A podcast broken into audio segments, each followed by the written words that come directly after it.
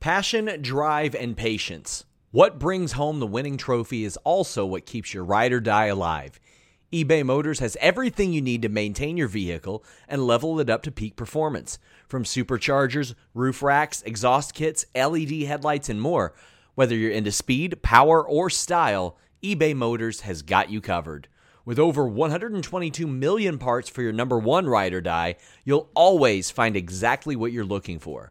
And with eBay Guaranteed Fit, your part is guaranteed to fit your ride every time or your money back. Because with eBay Motors, you're burning rubber, not cash. With all the parts you need at the prices you want, it's easy to turn your car into the MVP and bring home that win. Keep your ride or die alive at ebaymotors.com. That's ebaymotors.com. Eligible items only, exclusions apply. Again, that's ebaymotors.com. Say goodbye to your credit card rewards. Greedy corporate mega stores, led by Walmart and Target, are pushing for a law in Congress to take away your hard earned cash back and travel points to line their pockets. The Durbin Marshall credit card bill would enact harmful credit card routing mandates that would end credit card rewards as we know it. If you love your credit card rewards, tell your lawmakers hands off my rewards. Tell them to oppose the Durbin Marshall credit card bill. Hello, uh, F- Fightful Faithful. Uh, welcome to another episode of Sour Graps. Tuesday Night War. Not wars, because that would in- indicate plural. Tuesday Just Night War edition. Um, and uh, here we are um, with all of you talking about four hours of wrestling condensed into two hours that we had to watch at the same time. Most of you, I'm sure, didn't watch NXT, don't watch NXT. You're here to talk about AEW, and we will do that first. If you like, all of those of you who are only here for AEW could stick around uh, while we talk about NXT. It's the go home for Halloween Havoc. They tried to pull out all the stops by uh, bringing in a whole bunch of main roster talent. Uh, mixed results on that, but um, uh, um, but anyway, we'll be talking about AEW first, then NXT, and um, if you would like, uh, you can get in your super chats at the bottom of the little deal, and uh, and then you can do um, the, um, the the the the humper chats at humperchats.com, which we prefer only because it gives us a little uh, sweeter piece of the pie, uh, which is nice. Uh, uh, I, I should say also, I'm your host, Alex Pawlowski, and with me is Kate Elizabeth. Kate is doing this on her phone, God bless her, because she's traveling and the ghost of bad Wi-Fi has haunted her to Always. her new new area. Always. Yeah. Who's the war really between Alex? Is it between AW and NXT or is it between me and my Wi-Fi? I think what happened was If if Like- it's if it's between you and your Wi-Fi, it's a route and you should surrender because because the Wi-Fi is kicking your ass. I am the underdog baby face in that situation as I keep Yeah. losing. Mhm. Um, I'm hoping it'll come back on here, but uh, I think my luck just ran out of I had my Yankees win game five today. I had one of the best wrestling segments I've ever seen between MJF and Regal. And it was just too much. It was too much of a smooth sail for me Mhm, today. mhm. Uh, so here we are on my phone. yep. Um, so uh, the dynamite uh, what was a was a good dynamite with an all-time segment somewhere in the middle Mhm. uh, and uh, an all-time scary moment in all of wrestling at the end. Uh, Yeah. And so uh, and and after that happened, I had to watch six minutes of the most humdrum NXT in the world because that got an overrun, and I had to watch that while thinking about Hangman Page. So I guess we should start there. Yeah. Um, I uh, I'll leave it up to you since you, in the olden days, back when it was me and Sean and Warren Hayes. Uh, Warren covered AEW and I covered NXT. Um, uh, and then there was Louis Dangoor was in there for a while. It was all a, a weird mishmash of different people, but uh, um, we all tried to watch both things. But one of us would make sure we knew what the hell was going on on one of the shows. If stuff was happening on both screens, you had to focus on your particular one. And out of habit, I chose NXT. I don't know why. Maybe I was feeling nice and wanted to give uh, give Kate a, a good thing. So I focused on NXT tonight, and Kate focused on AEW. So I'll leave it up to you. How do you want to address this thing? Do you want to do the entire match starting first, or you just want to talk about what happened at the end? Um, let's talk about the match. I think overall, uh, right. obviously there was a, a very scary moment with Hangman, um, which we can talk about. But the match I felt like for the main event was fantastic. I mean, you got yeah. Jon Moxley bleeding in his hometown. What more could you ask for? Uh, and I like what they did to recover from it at the end. I, I felt like was a very good call, like to send MJF out there and say, from what we had seen early, the fact that this was an audible was really well covered, I think, and and made a lot of sense.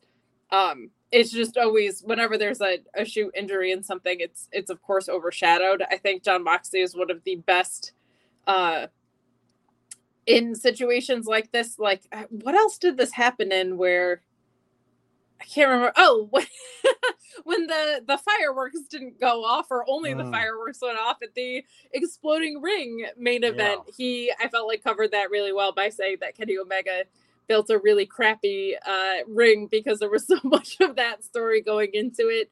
Uh, for him to to say, you know, that he hopes the best for Hangman. Um, that he gets to play with his babies for him to say that well the yankees didn't go into extra innings today. Uh, i thought was a, a, nice nod to, to what their lead in was. I thought that was extremely clever. Uh, and i, I liked uh, how mjf ran down with the chip. I thought was really great like are they going to completely call this audible or is he's going to kind of listen to what regal had said earlier? I thought was a nice way to cover it up. But um, just it's scary. It's a always a, a reminder of the fact that whilst scripted and as protected as a business can be, wrestling is is a very real thing. Um, and uh, yeah, I, it's it's kind of hard to talk about the match outside of that, but it was really something else up and up until then. Um, yeah, the the the match um, was was outstanding. It was everything I wanted it to be, and I knew it was just getting going. Uh, was getting to that really great plot spot where both guys are um, I mean, I guess pun intended, throwing haymakers at each other, uh, trying to land a knockout blow. Um, and they're just going to be a couple of you know wonderful uh, kick out moments at 2.9, and uh, we'll we'll see uh, um, a, uh, a buckshot lariat ducked in and turned around and into the into the uh into the death rider and the first death rider will get kicked out of you know it'll be something something great in the last five minutes of the match because they had like a good seven to ten minutes left in in in the show when this was yeah it was down. 953 when mox had the mic in his hand so you figure that yeah. happened a minute and a half beforehand. Yeah. And they gave this match a ton of time you know what i mean? This they was did being given the main event championship match feel that you would, would want as a championship match on free TV for sure. Yeah. Um it it just uh so the the spot happened with uh, what they call the King Kong lariat where Miz, where Mox Miz doing, I've been doing too many late night Raw reviews. Um, where Mox explodes out of the corner and hits the King Kong lariat, and Hangman gets turned inside out, as they say. And uh, going back and looking at it, because they didn't show it again, but I went back and looked at it again. Didn't look like he landed on his neck wrong. It almost looked like it was the impact, because that was of all the King Kong lariats, the King Kongiest. Uh. Like, like Mox threw every ounce of his being into that lariat, and I, w- I wonder if it just landed too high on Hangman's neck. Because if you hit him up with the collarbone, then there's all kinds of weight there to take that blow. But if you hit him in the actual neck, that's going to rock. And and what I thought was initially, oh, he's got a concussion. Like, and I don't know what it too. is. I don't know what it is, but um, and it could be. They might be just taking a whole lot of precautions, but they um they they put him on a on, on a on a back brace on a gurney Um, they they loosened the lower rope so they could get him out of there without having to worry about that being in the way. Um, and the way that Moxley cut the promo on afterwards, like I hope he's gonna be okay. I hope he can. I hope he not not like I'm sure he's gonna make a full recovery and we'll see him back here in AEW. I hope he can play with his little baby again. Yeah. Like, and you know that like the people who are doing this stuff can spot the difference between a that guy's going to be out for a few weeks and this is really scary. And they can spot it like that because they've seen both. Um and so the fact that mox was looking at that and goes this is one of the second ones that really threw me for a loop. We got big e tweeting out prayers for hangman which is like doubly sad. But like Taz was so like somebody saying Taz was shook on commentary. He was not only was he speechless, Taz took the sunglasses off yeah. to like make sure he could see all the way to the ring, which Taz never does on camera. I've never seen that man's eyes before, not since like 2002. He's on from the sunglasses. So um I, I mean I mean I don't I don't want to make light of it because it is a crazy thing that that is kind of what we do here. We try and smile through the pain. Um uh yeah, this is a, it puts a, a, a damper on what was otherwise um, an amazing dynamite, an amazing match. But I thought that they did such a great job, and kudos to who whoever improvised backstage. yeah, smart. Whoever's call this was was like, get a mic to Moxley, have him call out MJF. MJF's gonna bring a ref to the ring. Um, perfect for it to be Remsburg too, who who just looked like somebody woke him up from a nap, like he had no idea what the hell was going on. Don't lean back in the chair. It's a it's a, it's a hotel chair. You never know what happens. Um, yeah, yeah. Don't tempt fate. Not tonight. Um, but they um. So he he brings the chip. He's still in his street clothes. Um, so it's like I mean, you knew it wasn't going to happen, but I did love how they they they wrapped it back around to the amazing promo segment that we had already seen, which we'll talk about at length when we get there. But um, but I love that they wrapped that back around, and I love that they said, okay, you know what, we can't give them the full championship match tonight. Let's do something else.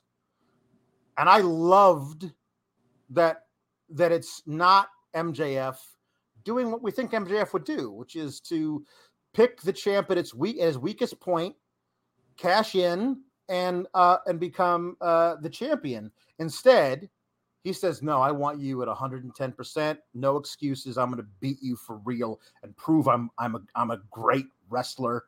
Um, uh, and I want you at full gear. I think I always expected it to happen at full gear, um, and now now it's official. They made it official.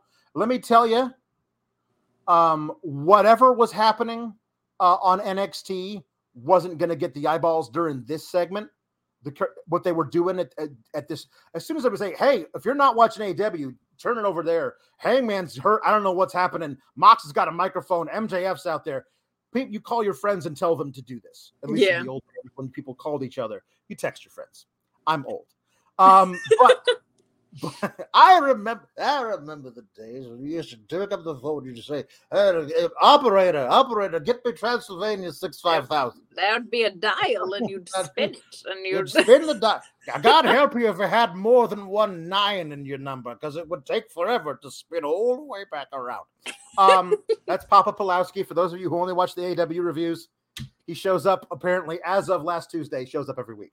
Um, uh, it is. Um, I, I love that they they uh, they gave this broadcast that as a bonus.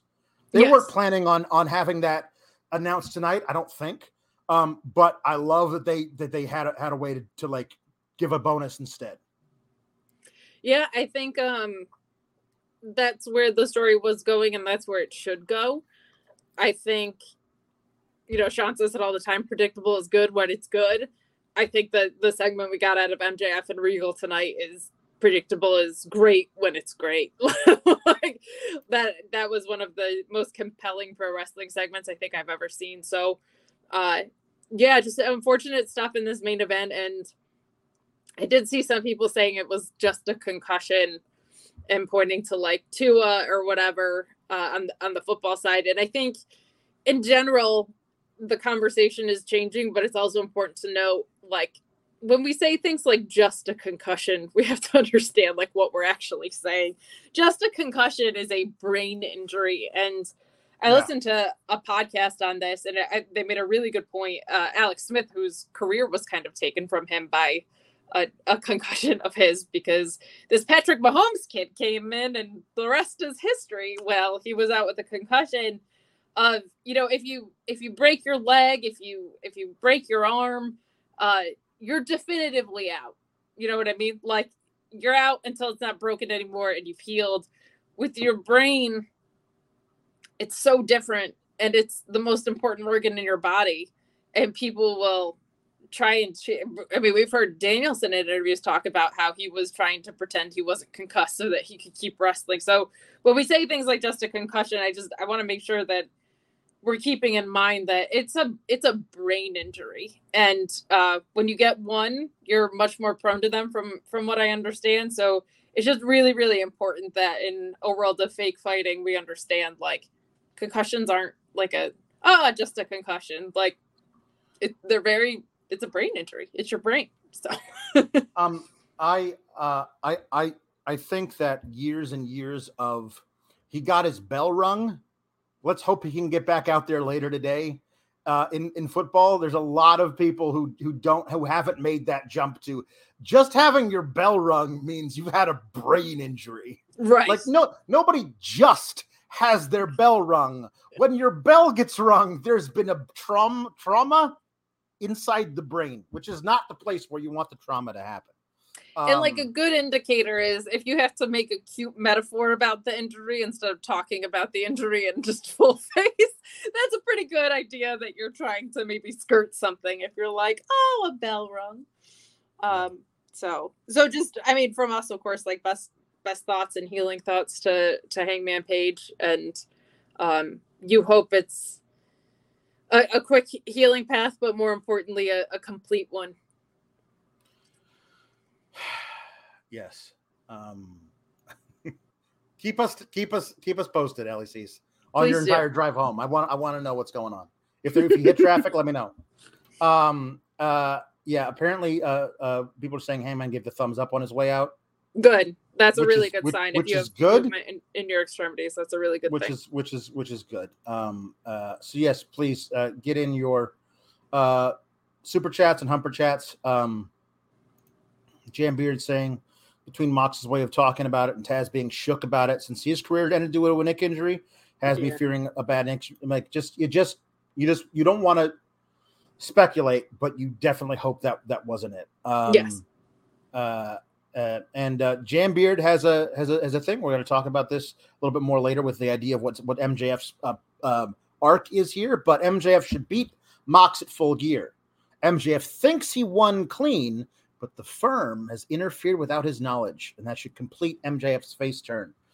Um, I will I will I will say that that is uh, not my prediction, but uh, we will talk more about that when we get to that amazing promo angle. Uh, Chris Muller says this is this really Mueller says something that uh, uh, that helps um, makes me feel very good. Even after a rough night, you two provide some nice levity. This show rules, and so do both of you. Uh, thoughts to Hangman, absolutely thoughts to Hangman. That guy is, yeah, he's great, and he doesn't like this is one of those things like you know he's still you forget about 31 years old. Like how much of a career you have ahead of you. You don't want it to be cut short at this point. Um, so so yeah. And additionally, I feel like a lot of people liked last night's last week's Dynamite a lot. I had a lot of complaints about it. I thought this was a really strong dynamite, and then to have that kind of be the thing at the end is is a is a heartbreaker. So I'm glad there's a lot of other happy things that we get to talk about with this because I thought this was a, a really really strong episode, and there's some clarity and stories that we haven't had yet. Emily let Allie stop at White Castle. She's celebrating the fact that Mox blew her a kiss. Come on. Come, and she blew you a kiss too, Emily. This Make is nothing stop. if this is nothing if not an occasion to stop at White Castle. Yeah, you shouldn't even need an excuse, but if ever no. there was one. I would never eat at White Castle. So anyway, I, I never have either. I never have either. Not um, even in college. Never. So yes, uh, uh, th- those of you um, who uh, who only watch uh, the show on because there's a thousand more of you that normally watch us on on the post Tuesday post NXT show. So uh, you won't know this, but we have a, a, little running running gags that happen. These people are still here. Those the the the the uh, the Tuesday uh, faithful. JW Pringle was one of them. Says uh, SGS family, one true Alex, best bangs in the biz. Kate Elizabeth, Council of Marks, ladies of cease and desist, the man that started this whole wacky bit, Papa Paul Elizabeth. Welcome, new kids. What a wacky night of wrestling. Yeah, wacky would be one way of putting it. Um, uh, but yes, thank you, JB Pringle. I appreciate it. Um, uh, Jambeard chimes in. Emily, let Allie lead at White Cat. White Castle. You two might even make it. Harold and Kumar. You, you never know. True. You never know. Um, uh, Robert Lyle says that we were running late because Kate is trying to get her dial-up modem to work. Kate, it's not even your internet; it's the hotel's internet. It's the hotel's internet. I'm at a work event. I had a really lovely day. I'm at a work event, and then um, because it's like a an internal company event, we had like a group activity of going to Top Golf which was fantastic because it was while the Yankee game was on. And so it wasn't directly in front of my face. So I didn't have to look like an insane person in front of all my new coworkers, which was really important to me. But I was able to keep tabs on the game because it was on at like the top golf bar. So I was able to to keep track. The Yankees scored early. And I also appeared normal to my coworkers, which uh, yes. that, as far as I'm, and I was pretty good at top golf. So a triple win for me. And then we got some really great wrestling tonight. Co says White Castle is mama mama mama mid. Never um, had it. I mean, it's whoa whoa whoa whoa whoa whoa White Castle. I don't know. I don't know what it is. Their their their burgers are small and they have lots of onions on them, and I hate onions, so I'm never going to eat at White Castle. That's just never. That's going to be a thing that I'm going to do. Um, Tom Lavalley uh, is is is calling our bluff says four hour show. Let's go, Team Kalex. SGS for, for life. Um, uh, Lord Kev says, Good evening, Mr. Alex and Miss Kate. And uh, Jambeard says that uh, Kate's internet is run off an old timey thread spinning wheel. Perhaps. Might as well be. Perhaps. Uh, she's on her phone tonight, folks. That's how she's making it work. Um, uh, I love that. Plus, Kate in a hotel because the bathroom is next to the bed. I don't know what that means. I don't either. Um. Uh. Oh. Uh. Jake Salazar says, "I implore everybody to stay for the jukebox at the end of the show. Trust me, you will not be disappointed." But like, listen, the jukebox is after the NXT review, which is after the AEW review. If you're only here to listen to listen to talk about AEW, there's no way they're sticking around for an hour and a half of NXT to listen to the jukebox. But come back tomorrow, cue up the replay of the video, and watch the jukebox. You might like it. Um, uh, so, uh, Orion Ben says, Kate, the ultimate multitasker today. Um, I'm doing the best yeah. I can. doing, the, doing, the, best you can. Internet's um, hanging on by a thread here. Yeah. Okay. So overall, Pete uh, Pete Davies says uh, Dynamite was great. Some great matches, um, great promos. Rio returned.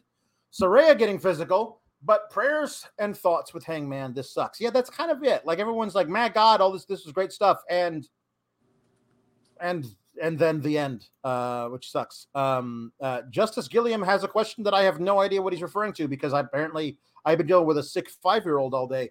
Justice Gilliam says, "Is there any way to the ROH streaming deal? Was that a thing that was announced that I missed?"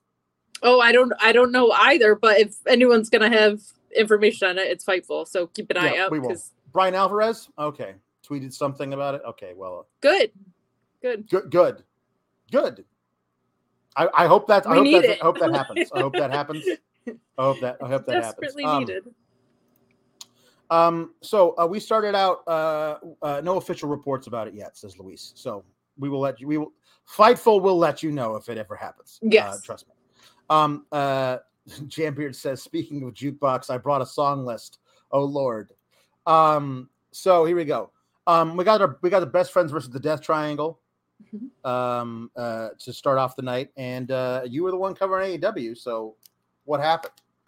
Sure. Um, I thought this match was great. I really liked, man, just seeing Pac on my television again is so wonderful. He does so many great little things so well. His form on German suplexes, his bridges tonight. Um, a, a really fun story here. Him and Orange Cassidy kind of continuing this personal rivalry while holding their respective belts is a whole heck of a lot of fun to me. Uh, Pac is just one of the best sellers I've ever seen in wrestling, and, and maybe the best one going today. Um, this ended with with Fenix getting the pin, which I thought was a nice piece of the story, but some really great spots where um, I think Pac hit a German suplex and then Orange Cassidy hit an orange punch, and they were both knocked out. Like just just fun. Uh, they're on the same playing field storytelling, but also some nice unity between the trios. I also really liked that Pac went for the ring bell spot because why wouldn't he? He won with it twice in one night last Friday. So, and back to back matches. And then Rey Fenix said, We're not going to do it like that. Orange Cassidy went for a quick roll up, which was just a nice piece of storytelling. It didn't ultimately affect too much of the match, but I just really appreciated um, why wouldn't he go for that a third time? The refs are dumb. We saw it at the beginning of the match. Pac wasn't the legal man and still jumped Orange Cassidy, and nothing really happened. So the refs continue to be dumb, despite Tony Khan saying they were going to crack down on it. Uh, but just uh, uh, you know what you would expect a million miles an hour here a whole bunch of fun a great opener i love when dynamite starts with these high energy fast paced openers it's just such a fun way to start off your night of wrestling but ultimately death triangle winning here as they they kind of should but just nice to see Pac on my television again. Like he had that North American title and it wasn't on TV because he was defending it in, in different places places around the world as a, kind of an ambassadorship role, which I, I think is a very good and healthy thing for AEW to have. But get Pac on my TV. So there were also references to the elite by name here, which is I think was an encouraging sign. And we also saw CM Punk in the ROH uh, opening or kind of like video package or whatever. So I think that's a, a, good sign that maybe some things are getting straightened out. I don't think you mentioned the elite on television if they're not coming back soon. So uh, yeah. good, good and encouraging stuff there, and just a really, really, really fun opening match. Orion Ben six six six says was waiting for Pac Rey friction, knew it was coming. There was that moment where Rey was mm-hmm. like, "No, don't use the hammer. You don't need it." And Pac's like, but I, but I want to hit it with the hammer. It's so much fun. Let me do it. Um, uh, and here's the deal. Yes, yes, yes. I was waiting for that friction as well. I think it's great. Rey Fenix is an honorable man, and yes. Pac's a bastard. And and um and if there's a rift in the best friends, then that means Pac and Rey Fenix matches like plural, like many of them, like for, for like so so so here's the deal with this, Kate. I don't trust AEW to follow through on that, and I'm afraid I'm never going to get those matches because I was really excited for Jamie Hayter versus Britt Baker matches. Apparently, I'm never getting those. I was I was uh, really really excited for for Daniel Garcia to face Chris Jericho for the ROH title at Full Gear. I'm not I'm not getting that. Uh, Daniel Garcia is back with the thing. So there's a deal um, they love doing the are these two people who you would love to see feud about to turn on each other and feud? And they go, No, they're not. I know you want it, but we're not going to do it for you. So until they actually give me Rey Fenix versus Pac, um, I'm just going to assume it's not going to happen so I don't get disappointed. That's a, a very fair call because that would just be the most incredible match. Mm. yes. My goodness. Uh, I I I I desperately need that. Um, so yes, I, I think the right the right team won. I like it staying with Death Triangle for a while. I mean, uh, you know, Orange has got his his uh, his gold. Uh, although double gold would be kind of funny because we had to if he had to carry two backpacks. or like a really really big backpack maybe he'd have to have it like in a rolly suitcase like he'd he have a backpack and the other one would be like in a rolly suitcase because he because the rolly suitcase is the ultimate lazy way to travel. So, of course, like, you know, it's perfect. Um, so, um, uh, we got this uh, little um, uh, video package, uh, which I guess was from the road to Mox driving through Cincinnati, talking about mm-hmm. Hangman and setting up their match. Any, anything to it more than more than I just said, or not really. Um, this was just good. You know, those road twos are are oftentimes really really great uh, uh, well done and I think an appropriate lead into what we saw later tonight. But again, that all kind of got overshadowed. So not Yeah. a ton to take home there. I really thought that Hangman's last promo was one of his best of him saying he's anxious and depressed and the meds aren't working, but he's still here. I think he's such an awesome um piece of connective tissue to his character and and the audience. I think that's something a lot of people can relate to. So just absolutely uh loved loved that promo and those road twos are are always great, but nothing like um additional that we need to probably recap there. There you go. Uh, we got a Toni Storm versus Shida match, Yes, we Which- did. which was uh, at a different time than I was expecting, which is nice, Yeah. It was And- at like 820, which ruled. which is awesome, and uh, and good, and a very good match, and a lot of a lot of uh, stuff being percolated. Uh, Tom LaValle, uh, like starting to throw out just wild fantasies that could never possibly happen, saying Toni versus Shida was so great. Women's division definitely on the up.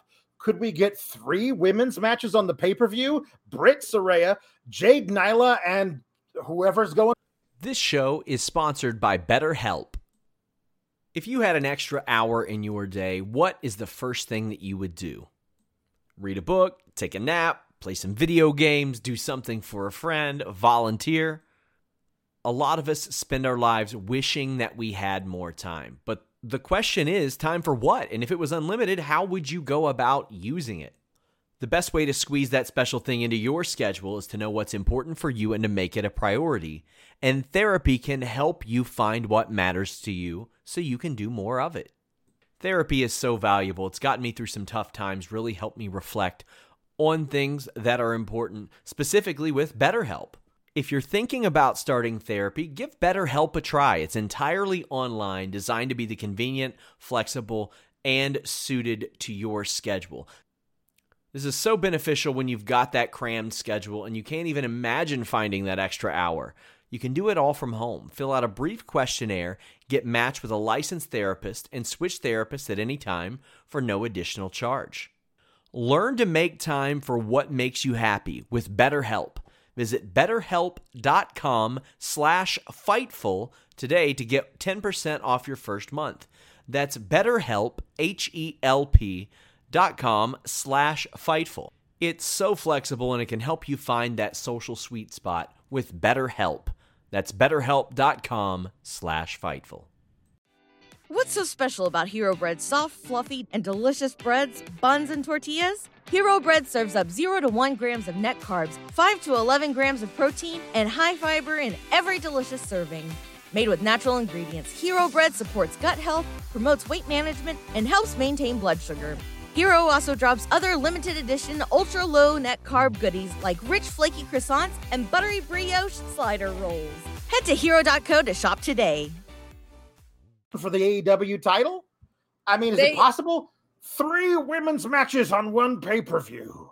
They've actually done that, but one of them was a pre-show match. It, I can't remember which pay-per-view it was. Yeah. It might have been, but I can't remember. I think it might have been Revolution.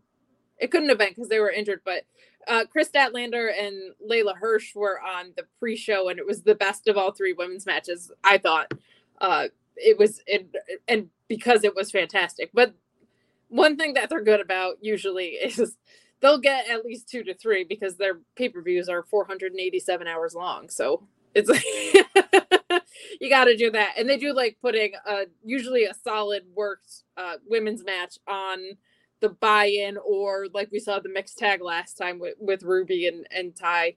So uh so hopefully we get to see that. But I am encouraged by some of the things that I'll I'll talk about the match since you set it up here for me. Uh I I loved this. I felt like it was nice to see Shida back on my TV feeling important again. I feel like the story made sense. They were tag partners, but there's not a tag division. So, of course, Shida would want the singles title. And of course, these two would know each other very well because they've been tag partners. I think Toni Storm legitimizing her interim women's title by beating previous champions is also a really good piece of storytelling. And we're starting to see stories get built outside of the title picture a little bit more, which I don't love that maybe it feels like they're overshadowing a, a bit because of who's involved. So a couple people have made that point, but I love seeing women's stories outside of the title picture. I've been screaming about this for years, like literally years. This is what I've been asking for. So, some really encouraging changes. I thought the match was great. It got about eight and a half minutes. Um, and not only is that longer than a lot of these matches have getting, but it was also just balls to the wall for those eight and a half minutes. And I think the story got told in completion in those eight and a half minutes. Some really great counter wrestling in here. We saw Shida lift up Toni for the Falcon Arrow, and then Toni kind of did a float over. Shida ended up on the ropes and came down with a kick, which Toni turned into a German suplex, like a really, really great spot. Uh, they just, it was very, very physical, very hard hitting. And I feel like it was nice to see an energized Shida and a program that both made sense and featured some great in ring work. It looked like there might have been something that was Shida like picked up Toni Storm and slammed her, which I think was initially supposed to be a suplex. And it didn't work, but what I liked was these are two women who are great in the ring and they were able to work around that where I feel like in the beginning of this division some of the wrestlers hadn't really they're still kind of green in the women's division. Like they might not have had the ring awareness to to do something like that. And these are two women with a ton of experience that have grown tremendously. So it's just nice to see that too, even in situations where something didn't totally go right. It didn't derail the entire match in any sort of way. So some really, really encouraging signs from the women's division, them being on in the spot rules.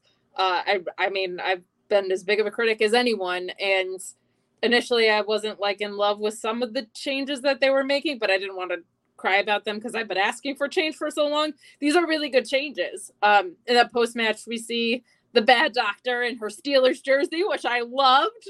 Women can do sports trolling too. Thank you very much. Uh, coming down with the bad girls, and we see the emergence of Riho. So another thing that has been a persistent complaint of mine and a lot of people has been we're just not getting enough women's talent on television. So to see Riho come back, to see tag matches happening on Rampage, uh, it, it's all very encouraging. And I hope there are changes that stick around for a while. We had gotten some nice top of the hour matches, and then we were back in that like typical 9:27 p.m. slot last week. Didn't have that much of a problem with it last week because it was sandwiched between two title matches. Um, so just a really, really great match and logical storytelling continuing to be told. And like multiple women's storylines going on at the same time. It's just it's refreshing and it's simple and the things that I felt like should be obvious seem to be coming to light now, which has made me very happy. But great stuff. Toni Storm retained that uh that DDT is awesome. She's great at it and uh looks like it finishes people, so I'll take it. um Down Spurs reminding us that double nothing had Thunder Deeb, Jade and uh, and Anna Jay and Ruby versus Britt also had Tay and Paige VanZant in the mixed tag. I can I confess to not re- remembering um, anything there except for Thunder and Serena Deeb. So that's my fault uh, for not. Re- I Ruby Britt. the one I remember is is is the one from Grand Slam last year. I don't remember the the double or nothing one because the it was for the Owen because Britt buried. Oh, her. for the Owen and they buried her. Yeah, maybe I blocked it out of my memory. And Anna Jade was the debut of Athena and Stokely. There you go. There you go. There you go. That's why. That's why that happened. Um. So yes, apparently they can do it, and I've just forgotten. I just maybe maybe maybe I want multiple women's matches on Dynamite more than I need four or five women's matches on a pay per view. Um, well, they're they're also just insanely long pay per views, so yes, they are. Um, easy for them to to get lost. It is. Uh, they are very very long. Um, speaking of long, this particular podcast. Um, so um, Jambeard saying, "Give me the triple threat match at the pay per view: Toni versus Hater versus Riho, with Hater finally winning. And that way, Toni doesn't get pinned. Possibly, um, possibly. There you go. Uh, Brent Lockman says, "Well, I was the only one that was expecting Riho to turn. Wrestling may have given me trust issues. I don't even know what what a heel Riho run." Uh, looks like that would be very interesting. Yeah. We'd have, we'd have to see what how, Oh, yeah. Just how over she is with the crowd, I think that would be yeah. extremely difficult. And she doesn't cut promos a ton at all. Uh, mm-hmm. And just someone of her stature, well, I guess that's not fair. Someone of her stature, I think, could could be sneaky enough to pull off some heel stuff. But pe- people just love her, so it's hard to turn someone like that heel when they're not cutting promos. Yes. Um, um, so uh, we got a um, yeah, well, yeah. Nerd Guru says for comparison, NXT had three women's matches tonight. Um, Mhm. good stuff. Uh, yes, they did.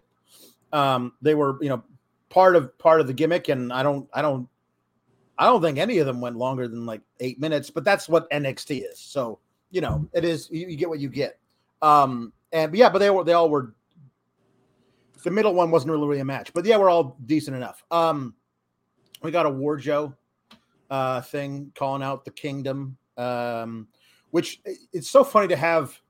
I don't know, maybe this is me. It's so funny to have uh, Wardlow and Samoa Joe standing there with belts on their shoulders, calling out a tag team, and they're not tag champions of anything. They're each singles.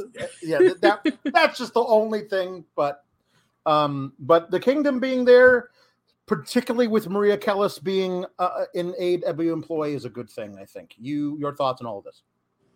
Yeah, I think uh, Samoa Joe called her a cackling bird or something, which got me. I don't normally love stuff like that, but it was kind of just a funny one, uh, largely because of Joe's delivery. I wish they had single storylines and a tag storyline. If like if you're gonna do the two man power trip kind of thing, I feel like you need them to have single storylines for that gold as well as uh, this tag hunt that they're kind of in. But I I whilst I don't love the story, I like the idea of them working together quite a bit, and I think this could be a lot of fun. Very excited about the the kingdom, particularly Mike Bennett and and Maria. Uh, I've spoken at length about Maria and what she's done for the ROH women's division before that shut down, and she's just a, a great presence and, and mind to have back there. And um, OGK is a reliable tag team that I don't feel like you have to like necessarily push to gold like they can they can work some really reliable matches with a lot of teams of a lot of different styles without necessarily having to be in a tag picture to feel super important Agreed. Um, Jam Beard says only way I want to heel, heel Riho is if they give her Sonny Onoo as her manager. okay That could work. Uh, FTR backstage, they've been involved with War Joe uh, recently, uh, but they're not sticking around to do more stuff in in the ROH ranks, even though they are ROH champions, because they want the AEW titles and they need them right this very second. But hold on, says Swerve and Keith Lee. This was a very, uh, I thought, effective and good uh, backstage um, uh, little little you know inter- interview battle. I don't know what you would call it. they got to talk to each other. They it, they each have a point of view. There are there's there's even some discrepancy among the the, the swerve and Keith. anytime you have a lot of people in a scene, it's great to have as many perspectives as possible. Like, I agree with you on these three things, but I disagree with you on this. But I know that you and I together don't like those guys. That makes for good drama. And that's what we have right here. I also, uh, Eh, they, they're giving us something that I that I wanted since the beginning of the Swerve in Our Glory tag run. They're giving us an FTR versus Swerve in Our Glory match next week on Dynamite, and the winners get to be number one contenders. And oh, buddy, am I looking forward to this? this is a fantastic position for the AEW tag division to be in. As far as the segment goes, a few things. One, Renee Paquette has just not lost a step. Like she just she I work at AEW now and I'm amazing at my job still. I feel authentic in everything that I'm in. Uh, just incredible work from from her to come into a new company, have taken some time off and uh, immediately slide back into the picture and, and be fantastic at her job. Uh, love Swerve saying, uh, "Oh, you've been working at these other companies, and now you suddenly care. Now you Mhm. care to come back and win these titles? No, no, no. We're number one contenders." Swerve continues to just be so impressive, and everything that you would want in a champion of singles or or tag caliber. And I think the logical thing for this, the way for this to go, is for FTR to win more dissension within Swerve and Your Glory. FTR versus uh, the acclaimed either the acclaimed is made by beating them or FTR your tag champs again. I think you can go either way with that, but this is just a situation where everybody wins from how this is set up, and that's not always easy to accomplish in pro wrestling. And I would argue is even harder in tag wrestling. Uh, but but just a fantastic situation all, all around because everybody involved benefits and that's six talent that you have on your screen that are that are benefiting from winning or losing. It doesn't actually matter too much which is an incredible feat in, in wrestling and, and got set up in an incredibly short but effective segment as you said right here. Uh luis uh joining me in a simple request of tony khan please, for the love of God, leave the ass boys out of the damn swerve versus FTR match. They don't they don't need to be anywhere near it. Let's just have a straight up match, please, please, please. Um, uh, I anticipate uh, FTR uh, winning um, and getting that match versus the acclaimed, but at that point, that then you got some interesting stuff to do because acclaimed is still super over. Uh, they could lose the titles um, because FTR is the greatest tag team in the world. But if you're going to do that, you'll probably protect them in some way, um, or you could even have you could have Swerve cheat uh, with without the knowledge of Keith Lee to beat FTR. It's not a title match. They don't lose the titles if they lose this match, but you could have Swerve cheat to do it so that they get a, a rubber match versus the acclaimed, which I think nobody would object to. But I think that could then further the rift that is developing between Swerve and Keith Lee, especially if they lose that rubber match with the acclaimed, and then you get what we've been wanting forever another. Are they just going to fight and feud, please? Because I want Swerve versus Keith Lee on my television over and over again. Thank you. Um, yeah. Um, so, um, oh, uh, Jambeard with a, with a very good point. One thing about the kingdom, if and when let's hope it's when and not if uh, Adam Cole and Kyle O'Reilly come back, they could join them as a four man stable because they're Cole's old stable. Um, and that would be interesting because well, we know Bobby Fish isn't around. He's cutting promos in TNA to zero noise. So he's not, he's he's not in AEW anymore. So so he they Adam Cole needs more people. Uh, that would be good. Um, that could be very fun. That could be very fun. Hey, uh, uh, they finally found a guy for Darby Allin to feud with that I hate more than Darby Allin. Kudos. Kudos. I'm oh, so no. tired. I'm so tired of watching Darby Allin pin all of my favorites, but I will watch him beat the stuffing out of Jay Lethal a hundred times out of a hundred. Let's do that. There you Let's go. Yeah.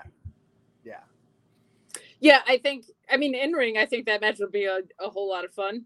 Uh, I, I don't have a ton of care for the story around it, but I also don't need to. You know, this is all part of the the moving situation around I think House of Black a little bit that that got mm-hmm. tricky. So that's a perfectly suitable next step for for Darby and Jay Lethal. I'll take it. Yeah. Um, I also I, I liked the the, the beatdown because it was creative. Threw him down a garage ramp. Yes. Pinned him under a garage door. Gave him the the the figure four. Yeah, great.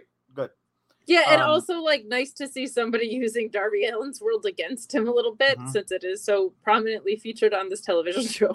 that is true. um, uh, James Smith says, rarely awake at this time in the UK. Normally watch the next day, but wanted to show some love. Great times. Thank you, James Smith, for being awake and for taking time out of your wakefulness to watch our crazy deal. Uh, yeah, appreciate we appreciate it. that. Uh, thank you very much. Uh, Jason Major, also indubitably. Uh, Thank you. Is, Always supportive.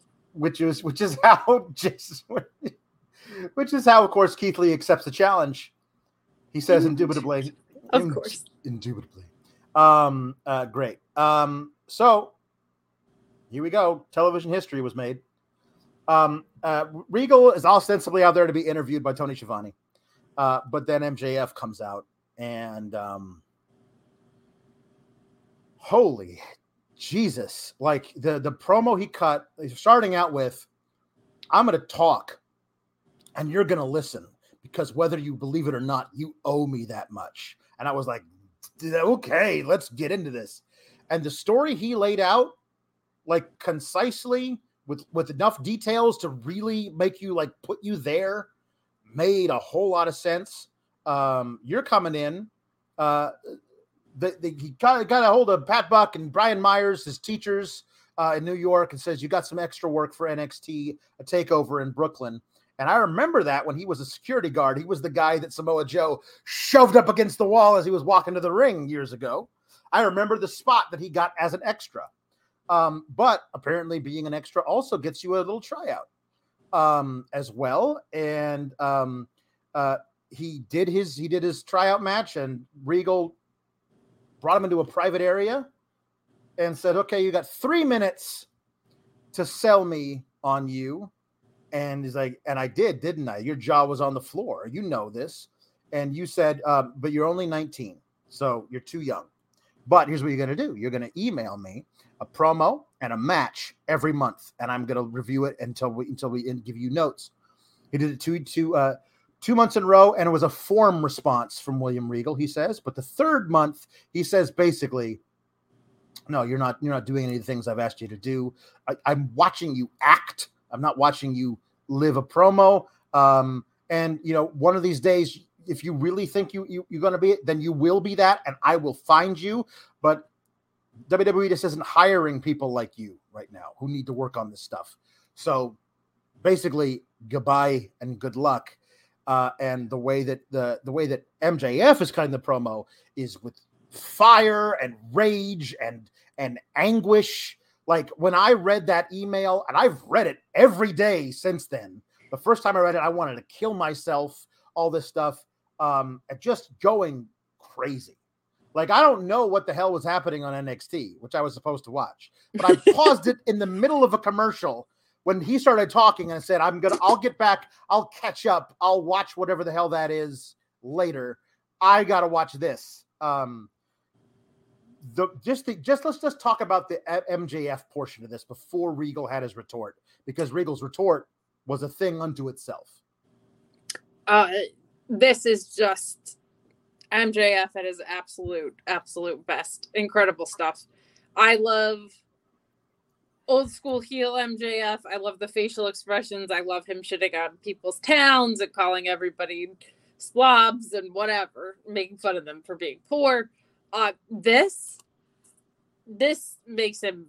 This is legendary stuff. This is this is the reason people have been hailing this kid for a long time. Um, this is the first thing that's made me feel this strongly probably since his dog collar match with CM Punk.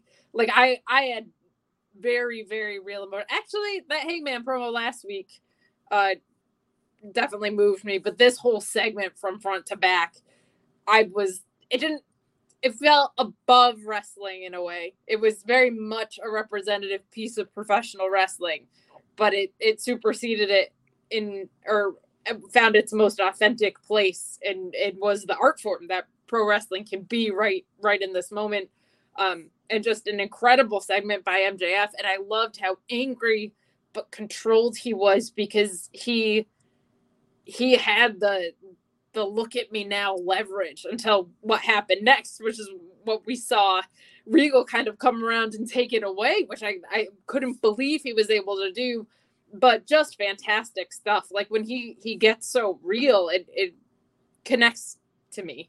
Um, it is is really really refreshing, and I was kind of like, why is Regal smiling?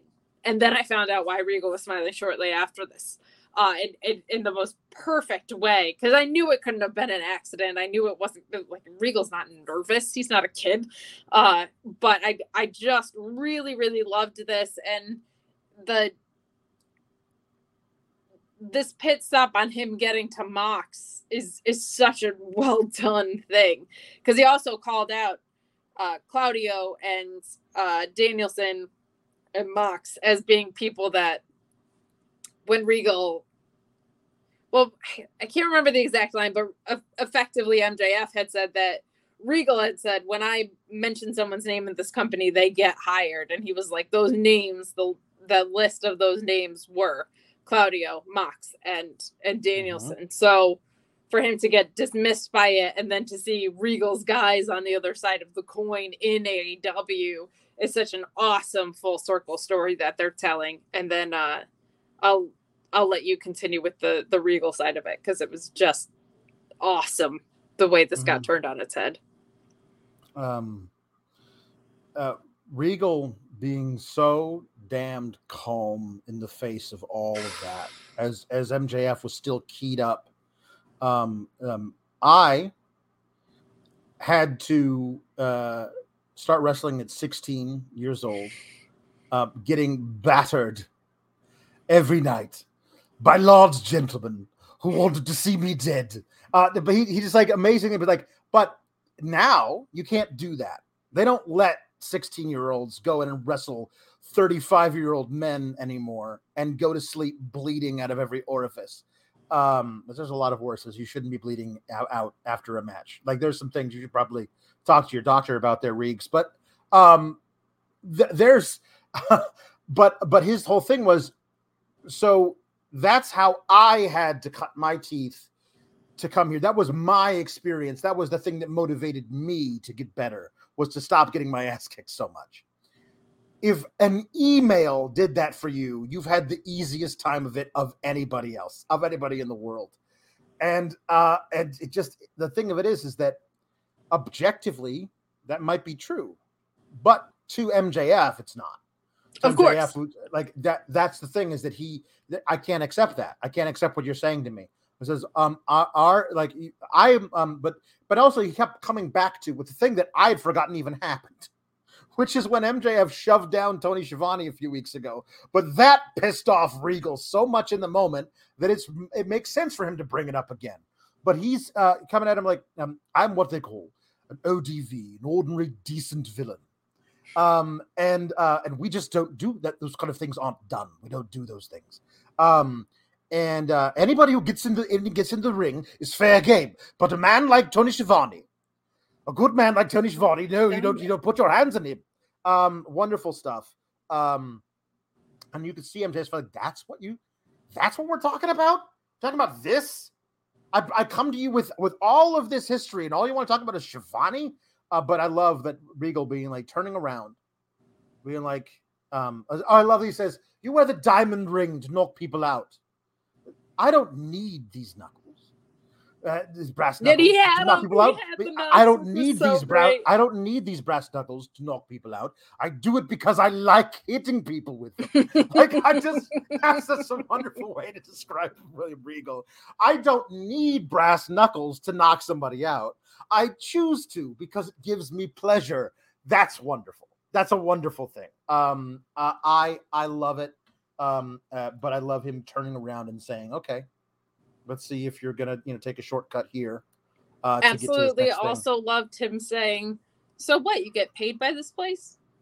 yeah, So what? made a lot of money. That doesn't that doesn't prove anything to me. You make a lot of money. Wonderful. and like sunshine. MJF's facial expressions of that continually getting more and more under his skin uh was such just just fantastic television like Yeah. wrestling aside uh and now I want to see MJF versus all of Regal's guys because there's this huge story there um and you know what Alex What's that? when this was going on, like you said, with NXT, Mhm. it was like, it was like NXT was nowhere to be found.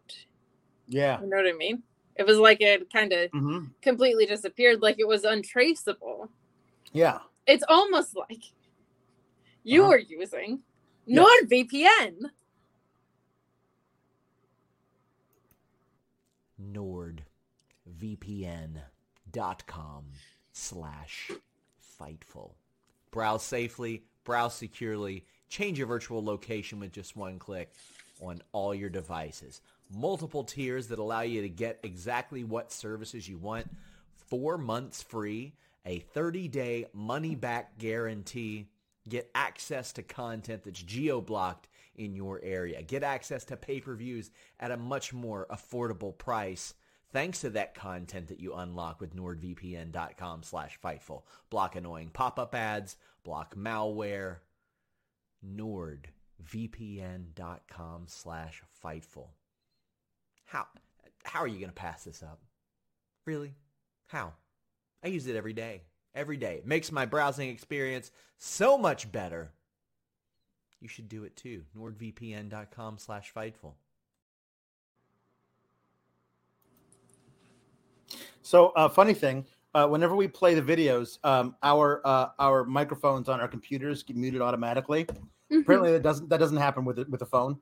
So I Oh. had to manually mute you as you were walking around your room. Well, because of of course my um Yeah, yeah. phone isn't charging.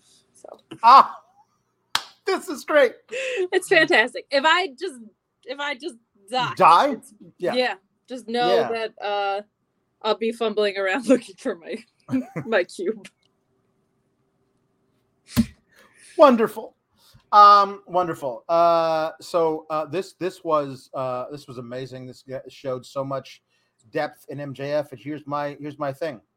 So what I love about MJF. Everyone, I, I hope remembers the promo he cut on Punk, where he made us really feel It was so MJF was. uncomfortable. I watched so that the other day. I was so physically uncomfortable. and and and Punk coming out down the ramp. Like, Yes. is that tr- is that true? Like you could see how how affected Punk was by it. Two things. Uh, first, William Regal not affected by this. No, Per- I don't- I don't- perfect. he shouldn't be. Honestly, you can tell me your little sob stories. I'm I'm very sorry you almost ended your life because of my email, sunshine. Like like like seriously, that couldn't couldn't couldn't give a shit.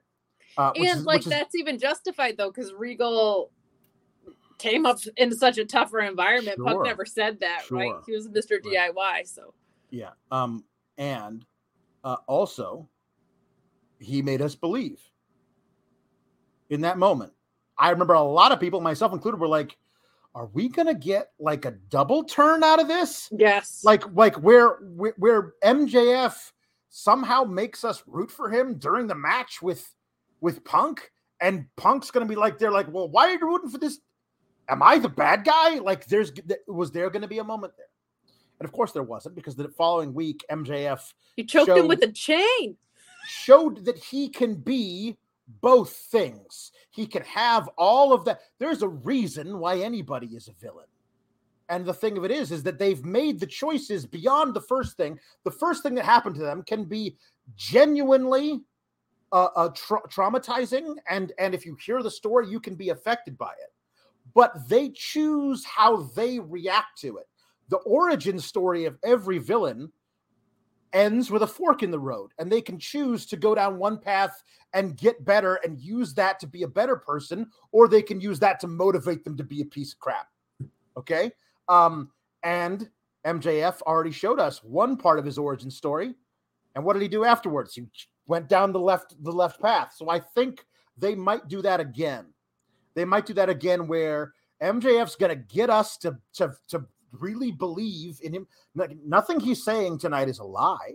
You know, I don't think that he's manipulating us. He's telling us his truth, but it motivated him to be the guy who will who will do anything he has to to be champion. And maybe he'll be a little conflicted, but it doesn't matter in the end as long as he's holding up that belt. And so there's going to be, I think, I think there's a a hundred percent chance he's coming out of out of full gear with the title. To me, Yeah. Like I, I think you got to do it. Um, but honestly, how he comes out of that that pay per view with the title is entirely up in the air. I I don't I have I, I think they probably know MJF's winning, but I think nobody actually knows right now how he's going to win, what they're going to do in that match leading up to it in the next few weeks to give us that moment of of MJF winning. Is he going to is he going to be come out where we're all cheering him? Probably not. But how much of a piece of crap is he going to be in the match? There's a lot of really great stuff there. Yeah. Um whew, I did love it. Um so here we go. We got some some uh, some uh, uh stuff here because um uh Jam Beard says Bobby Fish is now just blobfish to me. Well, to all of Mm. Impact Wrestling apparently as well. But but fo- but folks, where's the lie? Um, uh, was like, this sounds says- like a Joe Biden speech. like it was so bad. folks. Um, Jam Beard says, just imagine if MJF beat up Excalibur instead. Not my man with the mask. You stay. You don't leave. You leave him alone. That's where the story's going. That'll be the next thing. That'll be the great thing. Um, I think Luis Villarreal is requesting a song um, uh, for Regal to sing "Can't Fight the Moonlight." So I think we're going to leave that up, but that that was in a different spot here. Um, uh, uh, Matthew Plus says MJF and Regal was a moment I'll never forget. It that was truly one of the most emotive experiences I've had watching wrestling. Like genuinely emotionally felt extremely um like I, I very much identified with it and Mhm. just like the intensity of the emotion was so palpable. Ugh. Yeah. Um, Brent Lockman saying that Regal calmly drawing his knucks is now a good move. Is is now a mood. Oh Yes, my is a mood. god, like Total him mood. just having them and just just having them to not use them. Mm-hmm. God, just brilliant, just perfect. Yeah. Um, uh, then uh, we get uh, Chi-Town Spurs saying, "Forget WWE or AEW. The winner of the bidding war of 2024 is going to be Hollywood." I think that might be the winner of uh, of the bidding war of 2030. I think I think he actually really loves wrestling, but I do know that he will jump and do the other things too. Um, I think there's some something there. There's also an Um, op- a more open schedule at AEW, which means Yes. you might not have to have like an either or situation. We've seen Right. that with Samoa Joe. It looks like Claudio was Yeah, no. filming like, something. Listen, so- Yeah, if, if you're doing if you're doing the Saturday show in Saskatoon uh, for the SmackDown touring brand, you don't have time to go and make a movie. But in AEW, you have Once you have that week. opportunity. yeah. Give it an opportunity. Uh, JW Pringle uh, says MJF, another promo of a lifetime. William Regal will allow me to retort. I mean, both sides. Of I was just like, Yeah. I was so blown away by what MJF did, Yeah. and I was like, Regal's smiling though, so he has something in his pocket, but in equally strong of a response. Like just fantastic. Indeed. Um, uh, N Sogre uh, or NS Ogre. I never understand which one that is, but because it could be either. But I like N Sogre. Uh, being there alive, they had us all eating out of their hands. It was amazing. Uh, NASRS updates on page. No, not that I've seen on, No. on Twitter. So Um, Sean was also at the show tonight, and he Yeah. he messaged. I messaged him a link if he wanted to come in here, not knowing all of my technology was gonna bust, but right. uh, just if he wanted to give his perspective. And he he said that it was like hypnosis that the crowd was under watching that MJF and and Regal segment. Just incredible to witness live. Um, yeah, uh, ogre. There we go. We're gonna call we're gonna call him ogre from now on. Um, Edge is on Disney Plus because he takes four months off at a time after his wife gets murdered. That's why Edge is on Disney Plus. He's he's not doing this the Friday show in Saskatoon. That's not a thing Edge is doing in this part of his career. Um, uh, are you are you percolating coffee? There's some crazy thing coming through your uh, your uh, your your uh, what, what is that? What, what is? Okay, she's gone. I'm gonna mute her. I don't know what the hell's going on. That was weird. Sounded like she was percolating coffee. Um, she's gone. She's gone now. I'm gonna keep doing with the with the. Here we go. I'm, everybody, I'm over here. Um, I'm Kate Elizabeth right now. Phone died. We lost Kate. Goodbye, phone. Goodbye, phone. Um, uh, I'm gonna keep talking with the with. Here we go. She'll be back. I think. I hope. Um, because I didn't watch any of the next match. But um, um, so Orion Ben six six six says AEW's back to back to back promos beat Alba and Toxa uh, versus Toxic and Sonya, and Carmelo and Trick versus Mensah and Regal. Wasn't there also the the Good Brothers and Cameron Grimes going to the moon? Um, uh, yeah. So anyway, three different types of promos on par excellence star making. The third promo on par excellence um, is uh, the fact that um, we got a, a Rita, uh, Rita, wow, Renee interviewing Yuta and Danielson. Um, so I'm gonna hold on. I'm gonna get rid of this thing. I, I was being funny for a while because I thought she was coming back, but I don't know if she's coming back, guys. Um, so uh, Matthew Plus, being a hater, says uh, she's gone. And Jam Beard saying Kate now running her internet through a popcorn maker. It does sound like it. Although again, it isn't her internet; it's the hotel's internet. And uh, Ricardo, the ODV, saying uh, Matthew Plus, what have you done to Kate? I don't know. I don't know, guys. It's tough. Um, Renee interviewed Yuta and Danielson. Um, uh,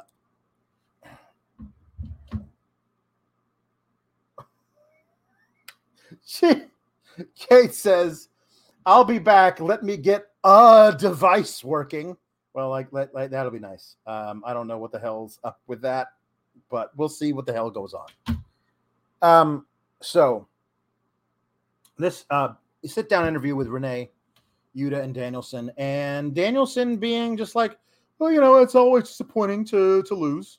It's more disappointing to lose to Chris Jericho, and it's even more disappointing to lose to Chris Jericho with the ROH title on the line. But you know, uh, just blah blah blah. Gonna gonna be vegan. Um, and it just like it it it, it hit me as being like, uh, show some fire, Danielson, and then of course Wheeler Yuta, right there, basically saying the same thing I was saying. Like you are being way too calm about this. Um, when I bled to get into this, uh, to, to get into this, he says about his Blackpool Combat Club shirt. I thought it meant something, but, uh, but apparently it doesn't. I know it means something to Claudio because we've been talking about it. I know it means something to Mox. What does it mean to you? This is disgusting. What, like, do something about it. Get mad. Get mad, you sons of bitches. Get mad. Um. Uh. Yeah. I. I. I love Renee. I think she's perfect at this. She really, really set up a fantastic moment uh, for for Yuta to be um, excellent. Um, to to set up some more stuff there uh, because we're going to get um, uh, we're going to get some more um, uh, BCC versus JAS stuff. That's never going to go away, apparently. And we're going to get um, Wheeler Yuta and Claudio versus um, Chris Jericho and Daniel Garcia next week on AEW Dynamite, as well as Danielson versus Sammy Guevara, who I guess that they said I missed this part if this happened when I was not watching.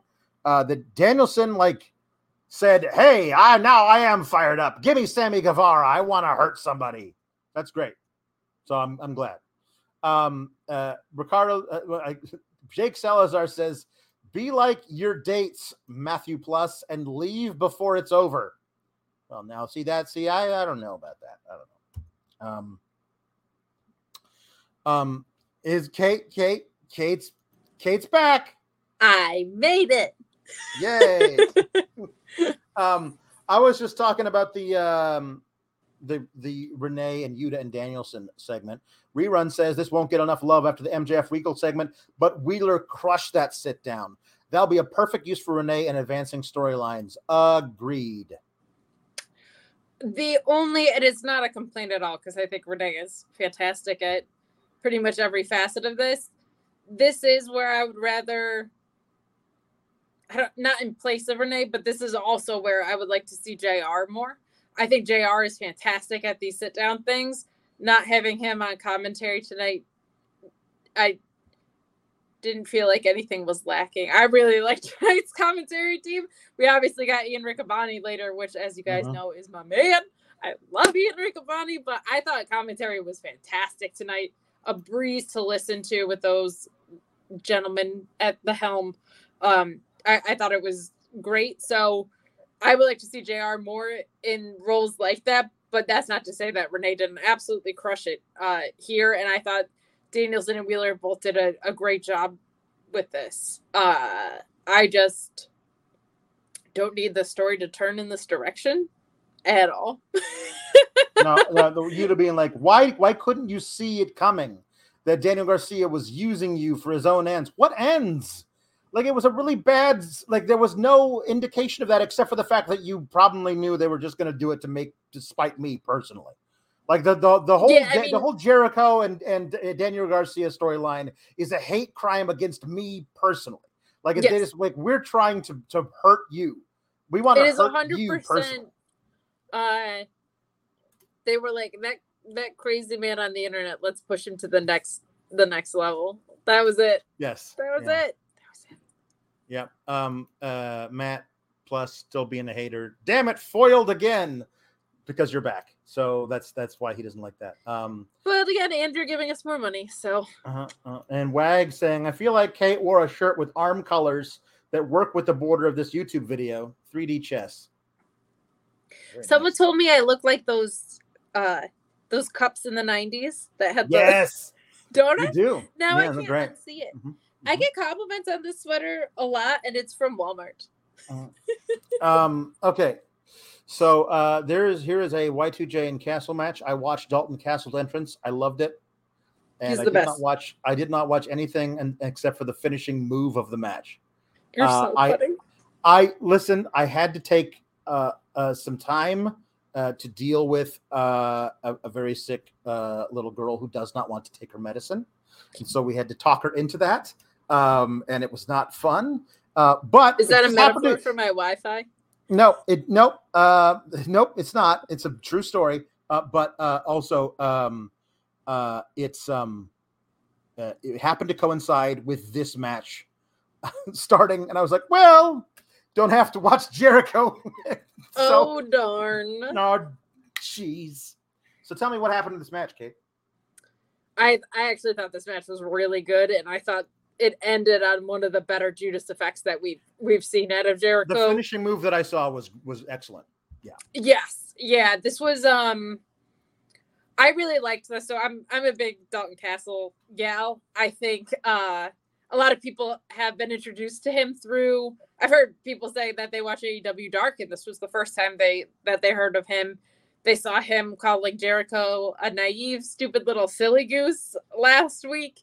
He's such a special talent because it's uh character that we see or an archetype that we see get steered in the wrong direction a lot sometimes i think with the kind of flamboyance and um, the pageantry that he brings. But it uh, feels so much more carefully handled in his hands and, and everything about it is intentional. The use of the boys at ringside is is so much fun. And i feel like normally when you have characters like the boys you're on the heel side of things always because they're there to do what? To like interfere to pick you up and and help you cheat things like that. But like dalton's used it as a face so well. And he's also a really good wrestler which i think people got to see tonight. I thought this match was really really strong. I there was a near fall. I can't remember what the move was but holy cow did i bite. It was a kick out at like 299 and i I thought with this there was a chance that they might give it to Dalton anyway because I didn't think it was going to happen, but I thought it would have made sense if they wanted Dalton to end up with the title, but they didn't want to have him beat Claudio. Makes sense, but him beating Jer- like him beating Claudio wouldn't make sense, but him beating Jericho would make sense. So I thought there was a possibility that the door was open to do that. I didn't think it was going to happen. It didn't happen. I don't know if they worked things out with Gresham, but the more anti ROH, the more Ring of Jericho, the more I'm going to ruin everything ROH ever stood for thing that we get makes me think maybe Gresham is the guy to dethrone him because he hasn't been released from that contract, I don't think. Uh, so if they did work it out, that would be a really, really cool way to put the belt back on Gresham. But I, I loved this match. That Judas effect worked like the Judas effect should work all the time. It works like how Malachi Black's The Black Mass would work, uh, where it hits you really hard and out of nowhere. And finishers like that are effective, especially for aging talents. Uh, because of that reason, they can be very realistic, very hard hitting, and they don't take a lot to deliver. So they're they're easy to buy, especially when someone's a heel. But really, really loved this match. I thought the story going into it was was pretty fun.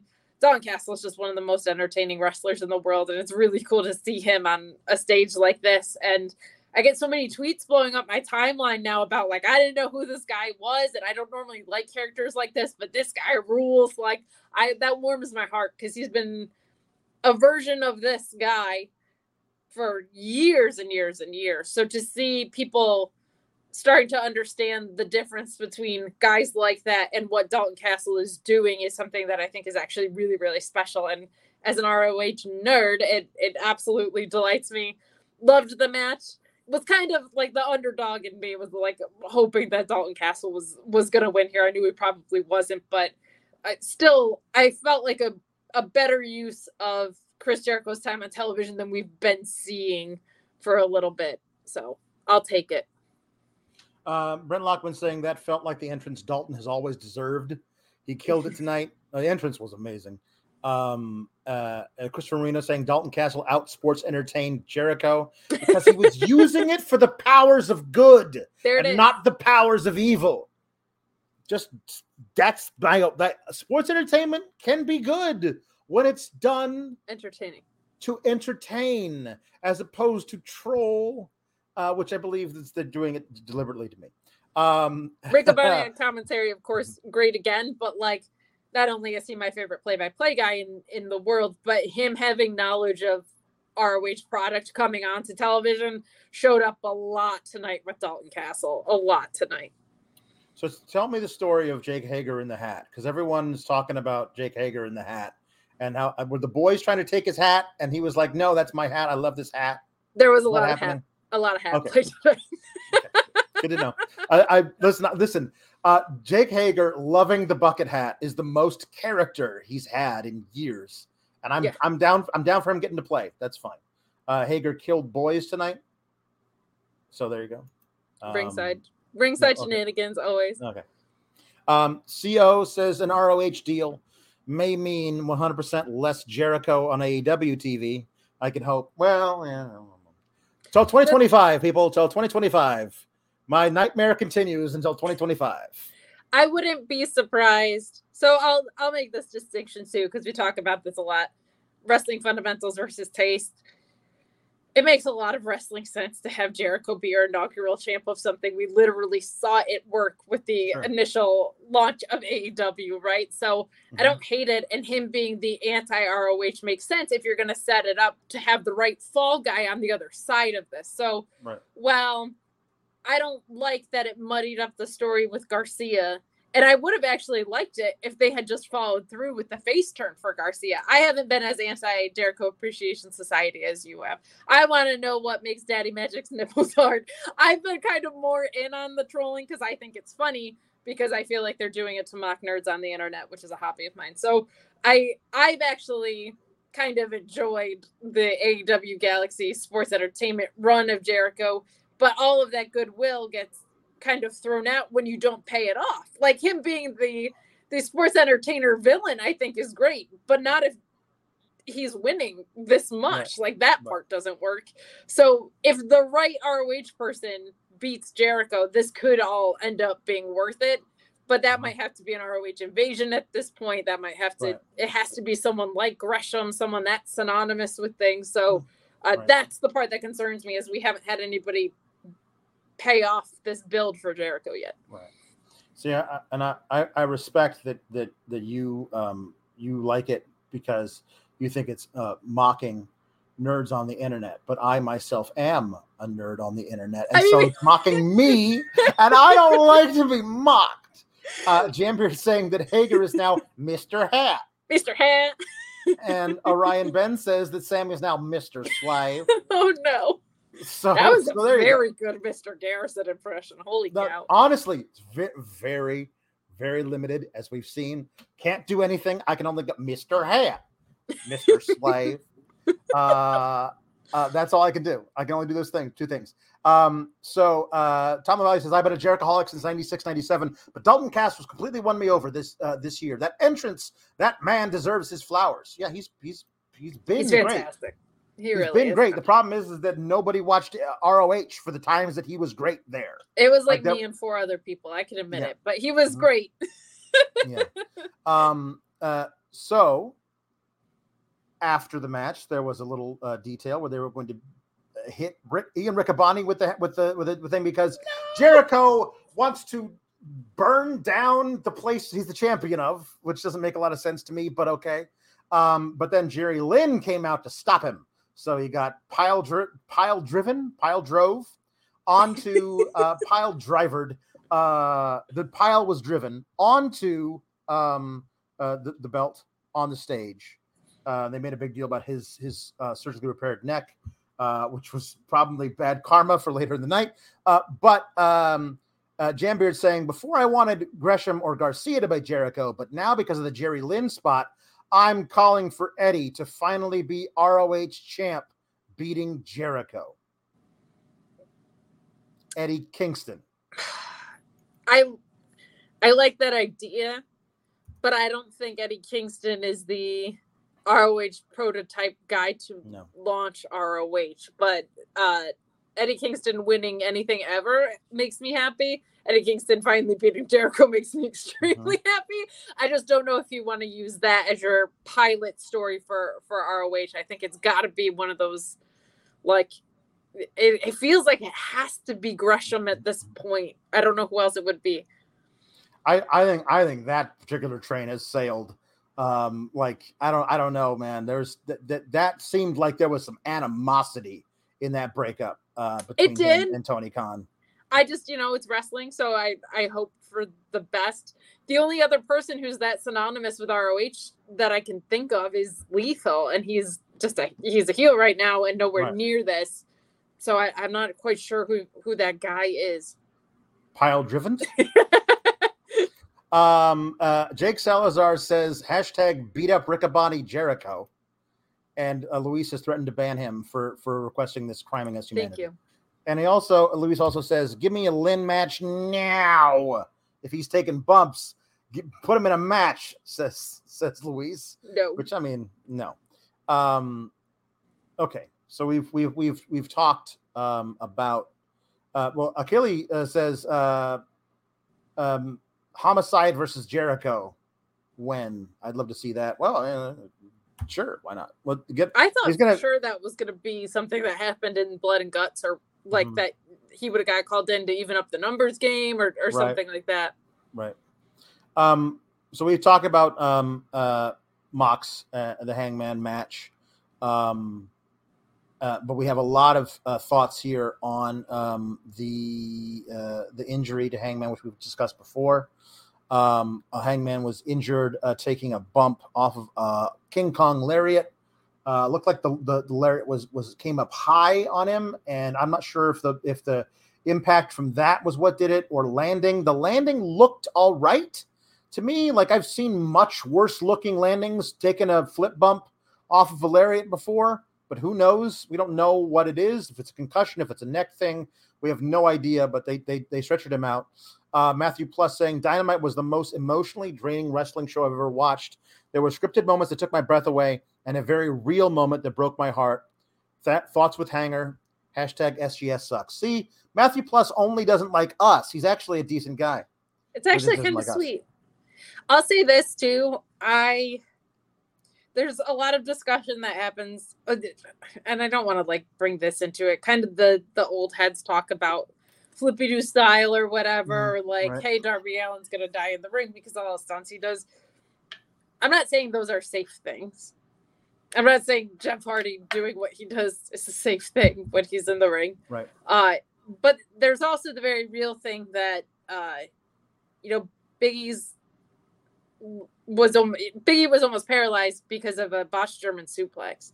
All of this is dangerous. I'm not saying that like there aren't spots that are higher risk, obviously, or like, but like the idea that a certain style uh is the only dangerous thing about wrestling is is just nuts to me. Like every single time, it's never lost on me. It's never lost on me that every single time a wrestler enters a ring, they're putting their physical self at risk.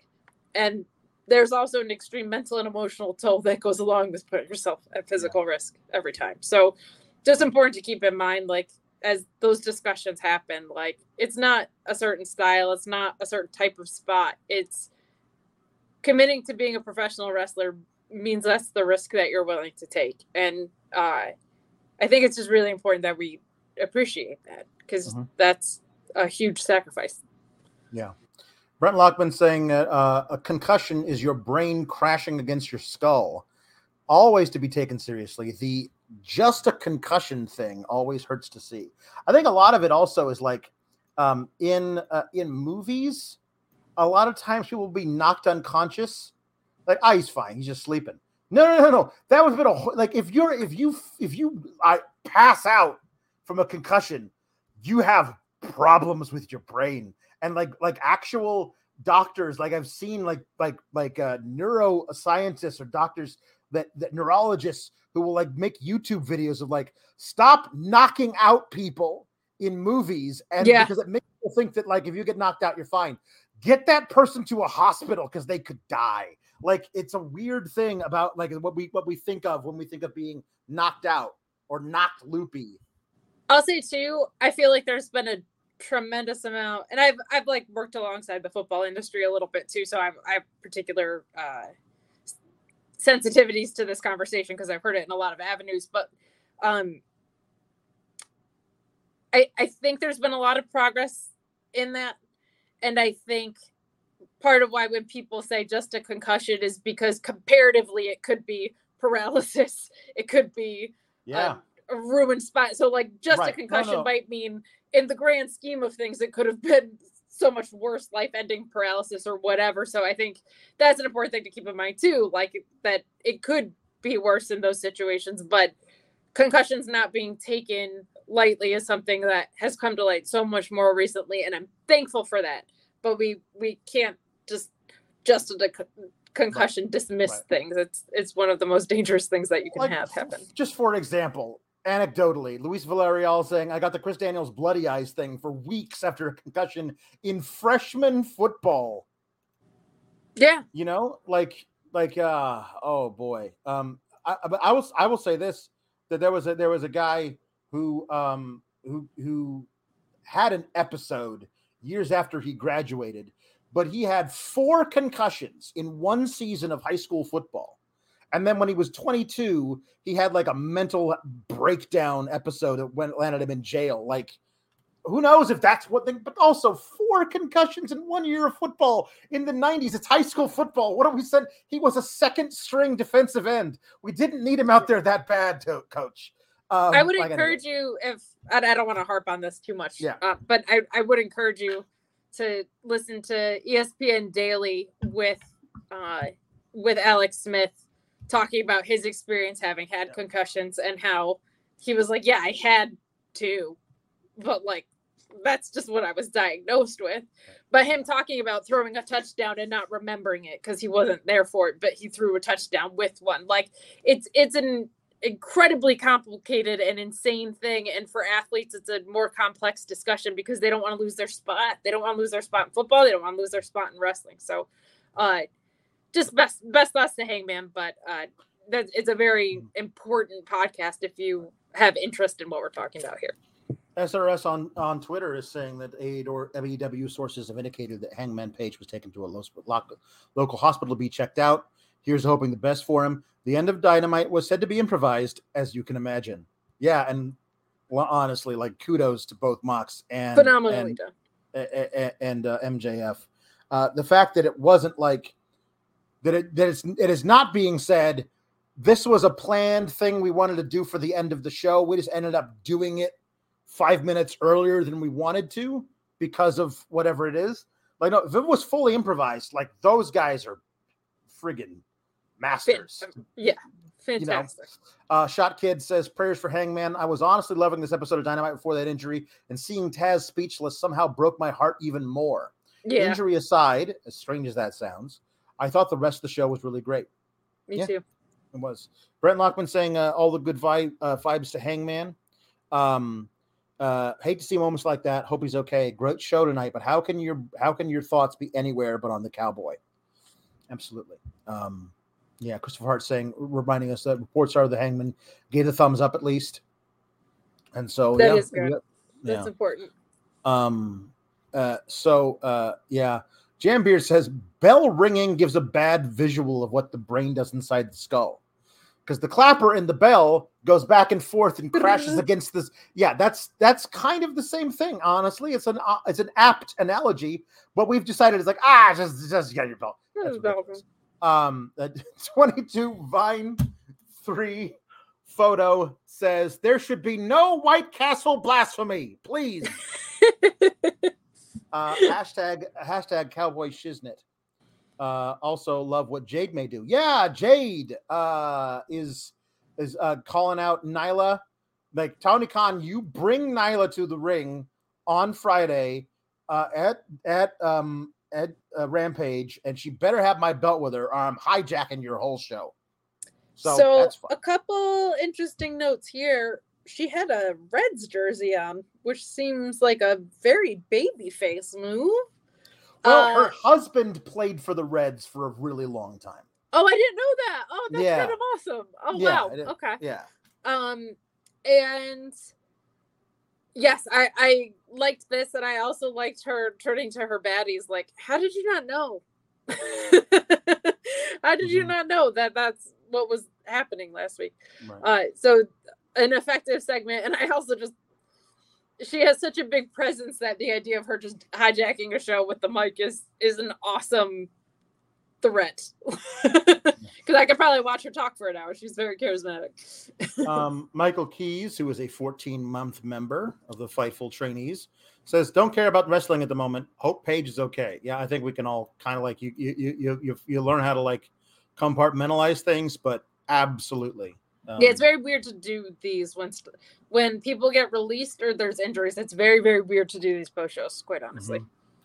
Um, there was a Christian Cage little vignette saying he's going to send his right hand of of Jurassic kick assness uh, to beat up everybody, coming for all the titles. I don't So- care. Um, uh, I, I I love what they're doing with with heel Luchasaurus, but until um, until Christian is healthy, you can't run the end of the storyline, and there's not a whole lot they can do treading water um, with with Jungle Boy and Luchasaurus having matches. Uh, so I guess there's going to have Luchasaurus like is is is the land of the lost wherever the hell he's from. Is that is that in the Atlantic? Can he challenge uh, Orange Cassidy for the All Atlantic? um, uh, uh, um, um, Jarvis saying MJF is a megastar. I love the story of MJF being kind of an unofficial unofficial member of the BCC that wasn't good enough and went against the grain, followed his own path, made it to the top in spite. When he wins the title, it's going to be an amazing moment. Um, I think there's, I think there is the potential if he gets a big reaction, a good reaction from people, like chanting his name when he wins the title. There is the potential for the greatest all you people promo ever. If there's a guy to cut a really great all you people promo, it's MJF coming out with that belt and saying, None of you gave a damn. You like me now because it's cool to like the rebel. Like there's a, there's some there's some really interesting stuff there that could be there. Um I think that's a very very possible thing in Newark. Newark is going to probably be cheering for that guy, no matter how Yeah. much he craps on them. And I'll say it again. I say it a lot, but my favorite "You People" promo uh, that was ever done to date was when Punk turned heel on The Rock. They had a way too long segment, but the first half of it was the most effective "You People" work that I saw, and it was because he was calling out other people in the locker room saying that they were underappreciated as a heel, kind of putting them over at the same time as he was burying the crowd. And I think you could see something um, to that effect, even with the firm, if if they want to make that a a full on faction of like Ethan Page has been walking around here, and you uh you know completely underappreciated, not getting TV time, and what did he ever do except be great? Like there's there's opportunities that if you wanted to legitimize the firm as a thing to do it, I think my preference is that you have an egotistical MJF just on this solo run, but with the firm at hand as as necessary, which is kind of what they laid out. But good stuff. Yeah. Um, we have uh, some more uh, chats. Nick Campbell saying, Does anyone else feel MJF loses this match at full gear, but gets the rematch Revolution and takes it because he worked through people to earn it? I just feel like you gotta you gotta hit that The iron hit is the iron the iron the iron yeah you gotta hit that iron it's, And it's for so the hot. love of God, let Jon Moxley go on vacation. Yes, let him go on vacation for God's sake. Um, uh, Nick Campbell saying Hangman saying he's a man mirrors MJF saying it to Regal, loving the overlap when it's done well. AEW using others to build layers. I mean, like, listen, obviously, the most important thing is that Hangman is healthy, period. But I, I've always said, man, there's there's a really, really interesting parallel between Hangman and MJF. There could be a big story through 2023 leading to the bidding war of 2024. If MJF is still champion when he gets signed by WWE, he's going to take it with him. Somebody's got to protect AEW and get the belt back. If that guy is Hangman, there's a lot of good storytelling that can be done there. So, and I, I also with that, I think a lot of people forget the Hangman MJF history with the diamond ring. Uh, when Bret Hart was there and MJF cut that promo on Bret Hart. And that's why I'm so glad Sean's not. Oh, God. Hi, Sean. Hi, guys. So, um, wanted to hop in here real quick. Uh, for anybody asking, Hangman thing wasn't a work. I think we all know that by now. But there, there's still, I've still got like dozens of people in my DMs. Not a work. Um, they did stretcher him out. They pulled up the rope to do it. Uh, I was told that he was taken to a a hospital. He's being checked out. Uh, the the terms I was given was responsive and stable, but that a statement should be coming soon. I'm going to leave like uh, any additional health updates to Page himself or AEW in that sense. But um, yeah, uh, just in the venue, we couldn't even really tell what happened. It was very, very unusual because we couldn't see specifically that spot, obviously. Mm. Um, so we were all just like, what? And then when they stopped it, we had no, we, we had like not really an idea of what was going on. But uh, obviously, the end of that show was improvised. They hadn't planned on doing all that then. Uh, I've asked AEW for an update and haven't been given one as of yet, but um, keep your eyes locked on my Twitter. As soon as we get that statement, whether it be from AEW directly or on their Twitter, uh, we'll have it up. But yeah, I got to send um, send love to Hangman. I hate to see that yep. man. Um, it is it is a bummer because this was shaping up to be an all timer dynamite too, and yeah, completely separate of that. Just want the guy to be healthy. Uh, I know Hangman to be one of the, the nicest guys, one of the funniest guys in wrestling, and you just hate to see anything like that. And unfortunately, stuff like that happens. It's just we hope that that what happens after that, right. you know, we don't want anybody compromising their quality of life. And unfortunately, those are the risks that a lot of these people take to entertain us and to make a living for themselves. But um, yeah, just just a bummer, very bummer. Yeah, yeah, it really was.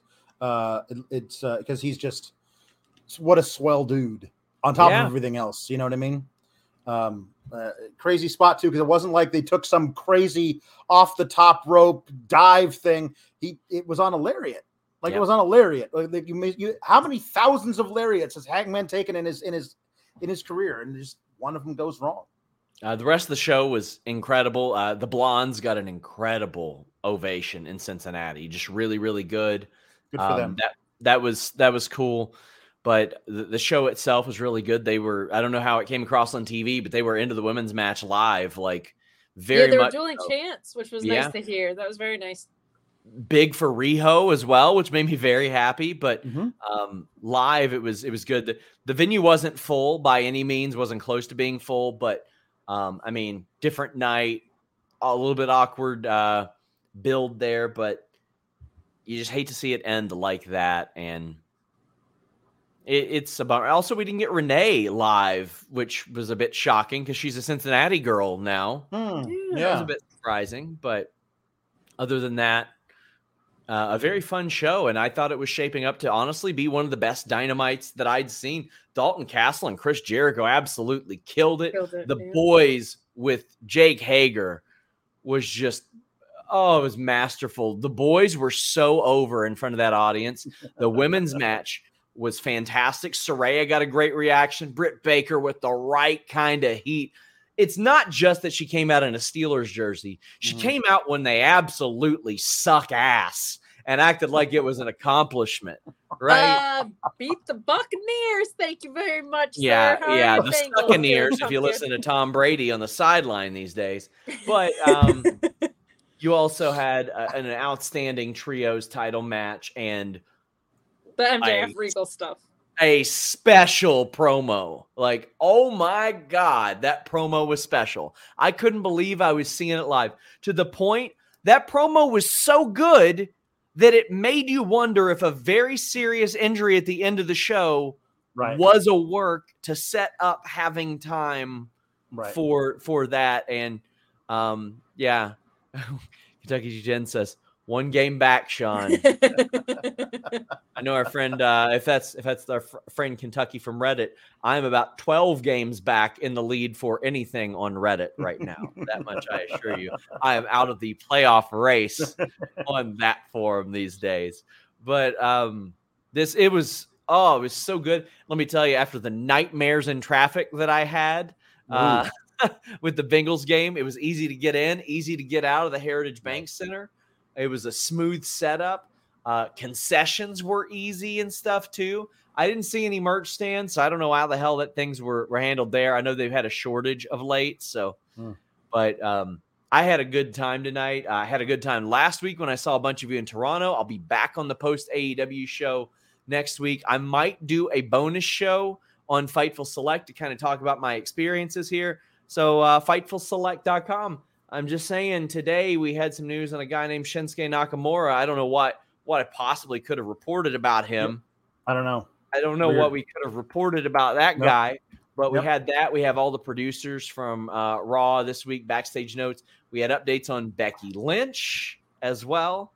Yesterday we had the Raw plans. Uh, we had JBL's return as well. We had the backstage report, and then a new documentary with Warner Brothers Discovery. I'm giving you the sell. Five dollars, just five dollars. That's it. $5, $5. $5. Just think about that. $5. Listen, I know a lot of you signed up last month because people were getting bit. I can't promise you nobody's going to get bit this month. Maybe you should sign up again. Yeah, never know. Maybe you should sign up again because somebody might get bit. I like the sell on the hypothetical bite. Hypothetically speaking, It's someone just- might get bit. y- y- bite insurance, just Yeah. in case someone gets bit. Get on the ground floor now. That's right. It if somebody turns into a zombie, we're going to be on top of that story. That's Mhm. true. Mhm. We've seen zombie lumberjacks before. You never know when they're going to show up. Yeah. Yeah. Well, guys, it's I'm been glad you had fun. fun. It sounds Yeah. like you had a good time. I made it back before midnight as well, which is pretty pretty swift trip. Uh, but yeah, see you guys later. Thanks, John. Bye. Bye. Um. Uh. So uh, I'm gonna do a couple more of these. Uh, Alec wanted me to show the mop. I'm not doing that to Sean. Allie. uh, no, I'm not showing him the mop now. Um, maybe some other time. Um, uh, Wheeler Yuta, what, uh, uh, Orion Ben says that uh, Yuta was channeling me, saying, "You got to get mad at Jericho. Get mad." um, yeah, Alex uh, is like, hold my beer. he's no one's, but apparently he's got to go through obedience school and not bite people. It's true. Um, uh, JB Love says legitimately, the MJF Regal promo was like watching a damn Mamet play. It was glorious. Like the the the the old held grudges are great, especially if they're real life ones.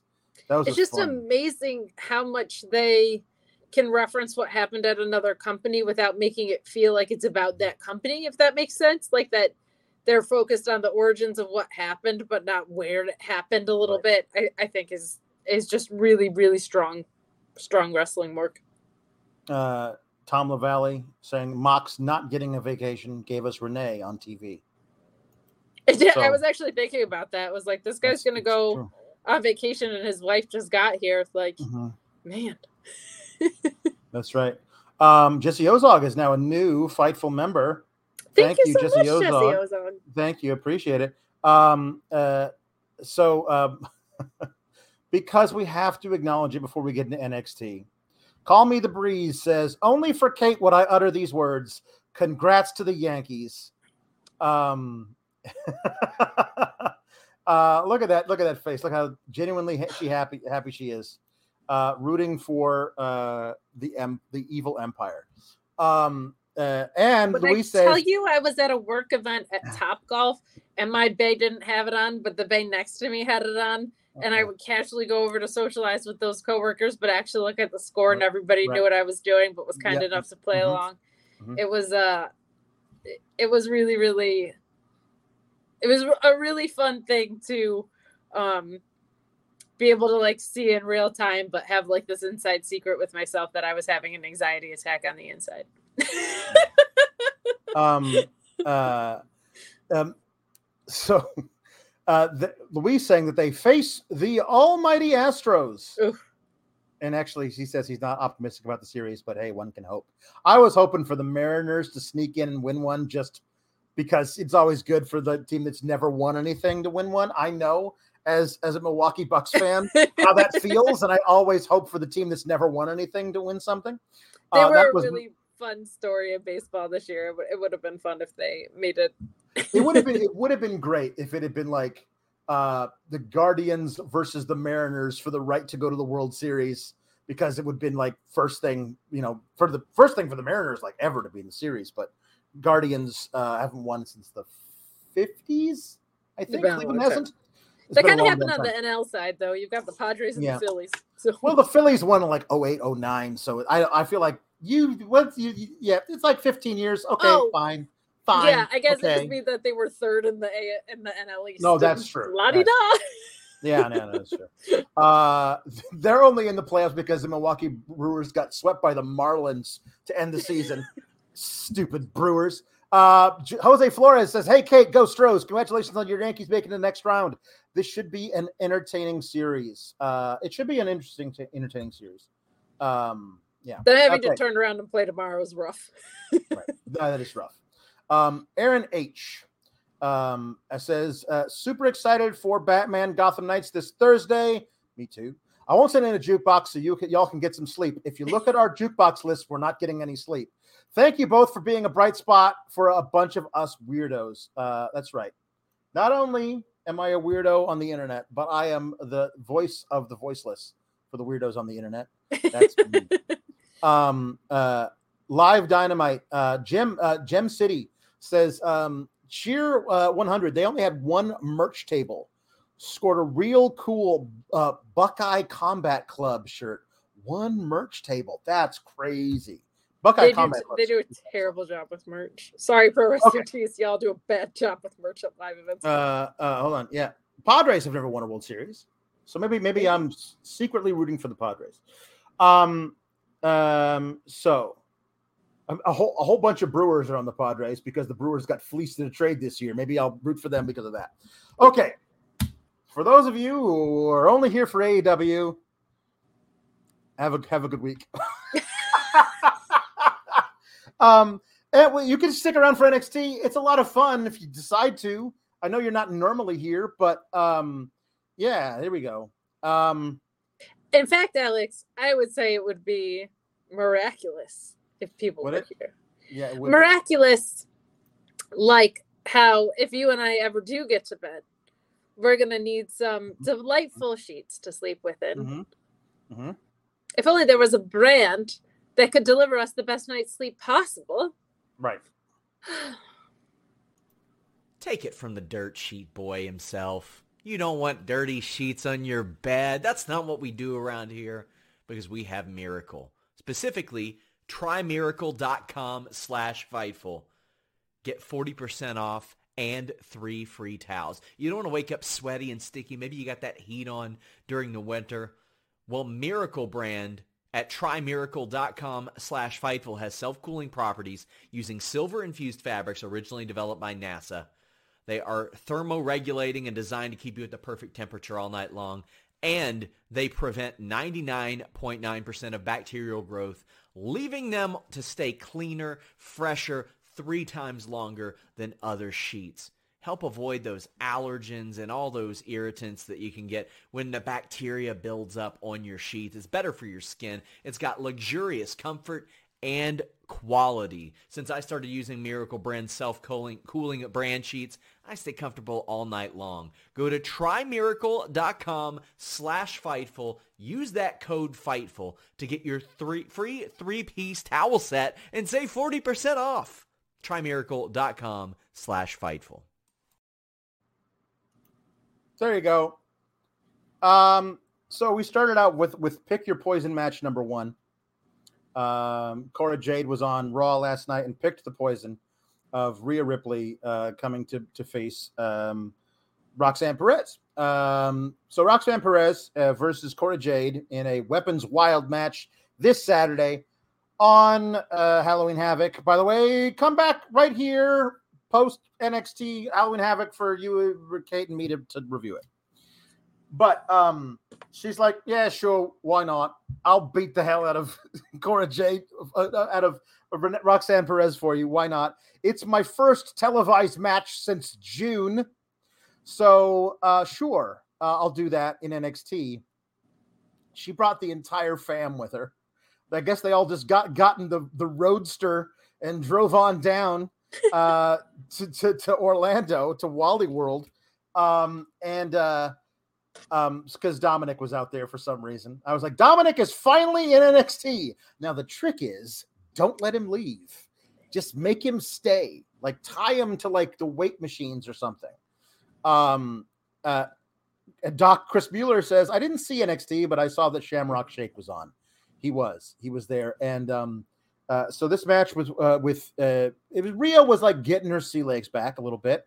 Yeah. She, she's definitely playing big, powerful heel.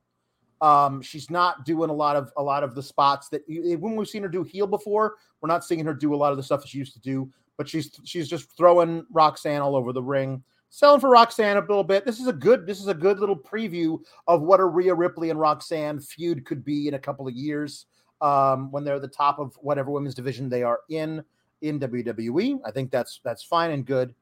But I'm like, well, you don't have Rhea Ripley lose her first match back, especially not in NXT. That's dumb. But you really don't. You don't want to pin Roxanne Perez uh, like five days before her big match at the pay per view. That'd be stupid.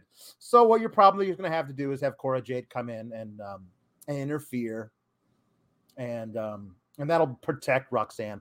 No, just have Rhea, Rhea Ripley pin her. But um, I guess they had to they protected her by having Dominik climb halfway up onto the apron and Roxanne be standing there and be like, "Hey, you're not supposed to be here," and then turn right around and get uh, uh, riptided.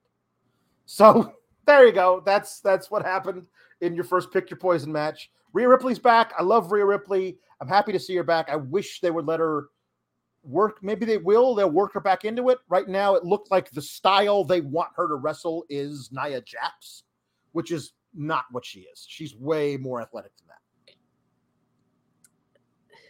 So I have issues with her being a heel because she's not one. Yeah. if you took away this kind of South Park goth look, like people love cheering for her. Like she's extremely likable. It's only because of who she's booked against, kind of, that she would be a heel, but the only person she's really been booked against, like as a potential dance partner in this world of wrestling, is is Beth, right? So, I, I, she's always read as a face to me. I've always wanted to cheer for Rhea, and so when you have this like almost slapsticky wink and a nod heel thing. It, it, it doesn't really work for me now that she's back in the ring, which is something I didn't even foresee. Roxanne Perez is as pure of a baby face as you could possibly have. So uh, she has to be heel in that sense. Dominik being a distraction was just flat out weird to me, but a, a decent enough match. I, I do feel like you can tell this is Rhea's first match since June I think working that style isn't her natural go to, but I also think it's a safe way to reintroduce someone back into the ring because she is powerful enough to do it, especially with someone Roxanne's size. Loved that this kicked off the show. I think that was a really smart move. I like definitive endings. I feel like if there was a place for a DQ because of the reasons you said, this this one would have actually made sense.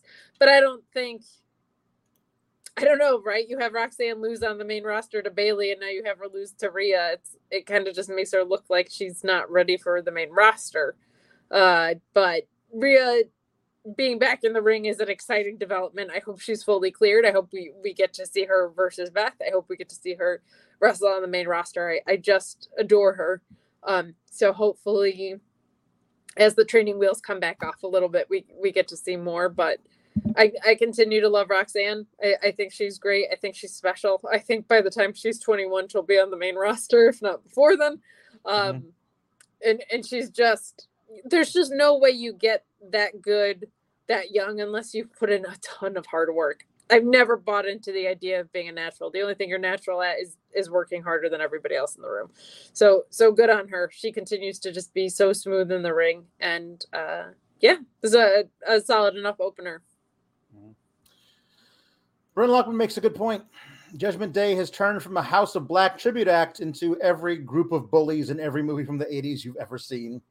In Kiss then he lies. Then he lies and says it works. It does not work. it's bad. Um, so especially when Dominik's this, there. I raised this point on the main on the main channel uh Friday, and I don't want to dig too deep into it because we're two hours old already. But I I was trying to think of who's actually over. And my litmus test for that was if you take someone out of what they're currently in, who still has the momentum. And to me, that's Rhea Ripley. I don't think I don't think mm-hmm. Dominik mm-hmm. is over as like people are claiming because I think if Rhea's removed oh, from the picture, he has nothing there. So does that is him being in this angle in this act right now mean he's over or does it just mean that the storyline's over? You know what I mean? No, no, whenever he speaks, people boo, not because they don't like him, but because they don't like him. Like there's a difference. They don't like the idea of him. Although I have come around and I've realized, Kate, uh, this is the, the post show last night, that it's actually a giant tragedy that that uh, Dominik either um, isn't is trying as hard as he can to get better and is failing at it. But everyone telling him, "Good job, kid. You're doing great." Because they don't want to anger his dad. Um, and those people are enabling him, which is sad because he will never actually learn anything if he thinks that what he's doing is good. But he's trying really hard for his dad, you know, and also his other dad, uh, who tragically passed away. Um, or he really doesn't want to do this. He's being pushed into being a wrestler when he knows that's not what he's good at. And he doesn't want to do this at all, but he's got to do it because he doesn't want to make his dad angry or everybody else is going to be so disappointed at him and he just want he just wants somebody to tell him you don't have to do this anymore dominik. You can just you can go away. We we, we release I'm you. I'm telling him. Yeah yeah i know. He just wants that. And either way it's a tragedy. So i've decided to like turn my anger at dominik into like a poor kid. Some he just needs a hug. And you know he's never going to get one. Um, well, the, the poor kid thing is the storyline they've been shoving down our throats for the past like eight months. Uh, so Rhea is the only one who's over. You could you could put her you could have Rhea do anything and she she'd get over. She's great. Yeah, that that was kind of my litmus test for it. Mm-hmm. Um, backstage, Cameron Grimes uh, fa- flashes all of the money he has left on on the planet Earth because he invested in crypto. Um, and and he flashes it in front of Luke Gallows, who does this. Uh, he's, he's apparently the scent of money makes him go crazy. Um, Evidently, very festus of him. Um, but yes, he's Cameron Grimes is paying the Good Brothers to help him fight off the schism, and that's what we get. That's that's a backstage. It, uh, honestly, it was it was. I I love the idea of him of of the Good Brothers only working for money, um, because that's the only explanation for why they're back in WWE when they said they would never ever ever come back. I love um, Cameron Grimes as such an everyman kind of guy. Yeah. While having money was such a fun thing when they did it the first time around, I love them going back to it. I, I think the whole I got lucky on stonks. Mm-hmm. I'm not a rich dude, but I happen to have all this money while keeping this persona is is so much fun. I uh I will reserve judgment on the Good Brothers because I've I've just never been a huge like Good Brothers gal, so Yeah. it's kind of just there for me right now. Right. Uh, The, But uh, it, the guy that feel came in to help is losing to Dominik Mysterio on the main roster, so I'm pessimistic. the the yeah the guy the, it does feel like their last match that they actively tried for the whole thing was like 2017 like they're just they're, they're just happy like collecting the paycheck and you know if the bag is big enough we will secure it um uh they're just it yeah they're just you know they're they're funny when they let them you know like when they allow them to be but anyway um uh uh, here we go uh jake salazar says i don't know who cameron grimes was but I saw him Monday. I did not like that, and I do not like him. He seems very annoying. He's very annoying, but it is on purpose. It's a, it's kind of like a sports entertainery annoying. Like he go, "Hey there, I'm Cameron Grimes. We're going to TW." Um, but he, you didn't see it tonight, really. But he on a dime can turn a.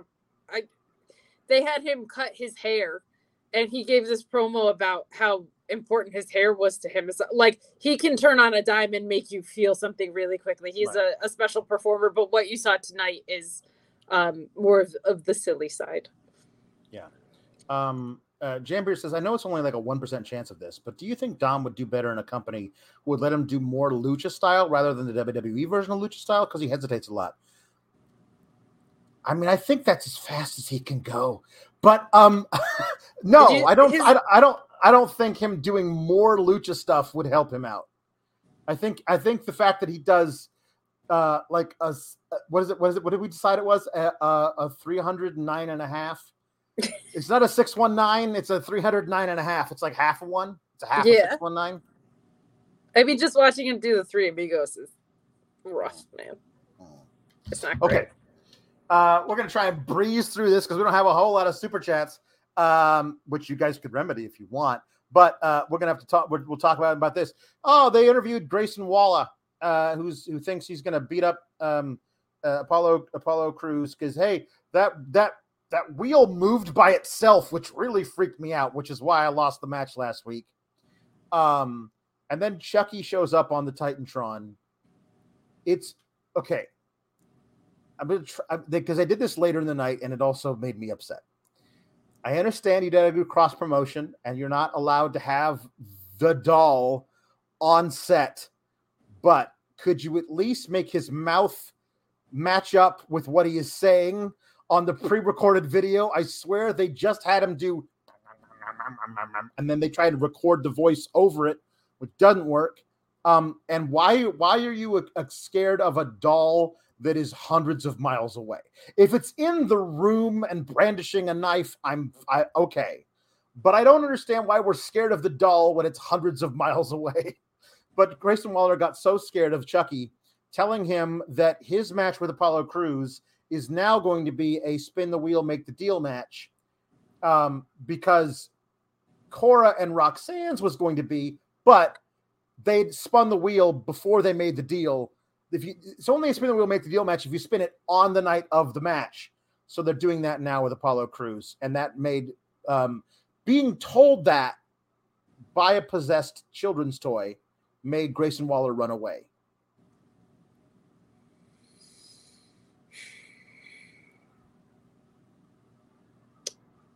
That happened.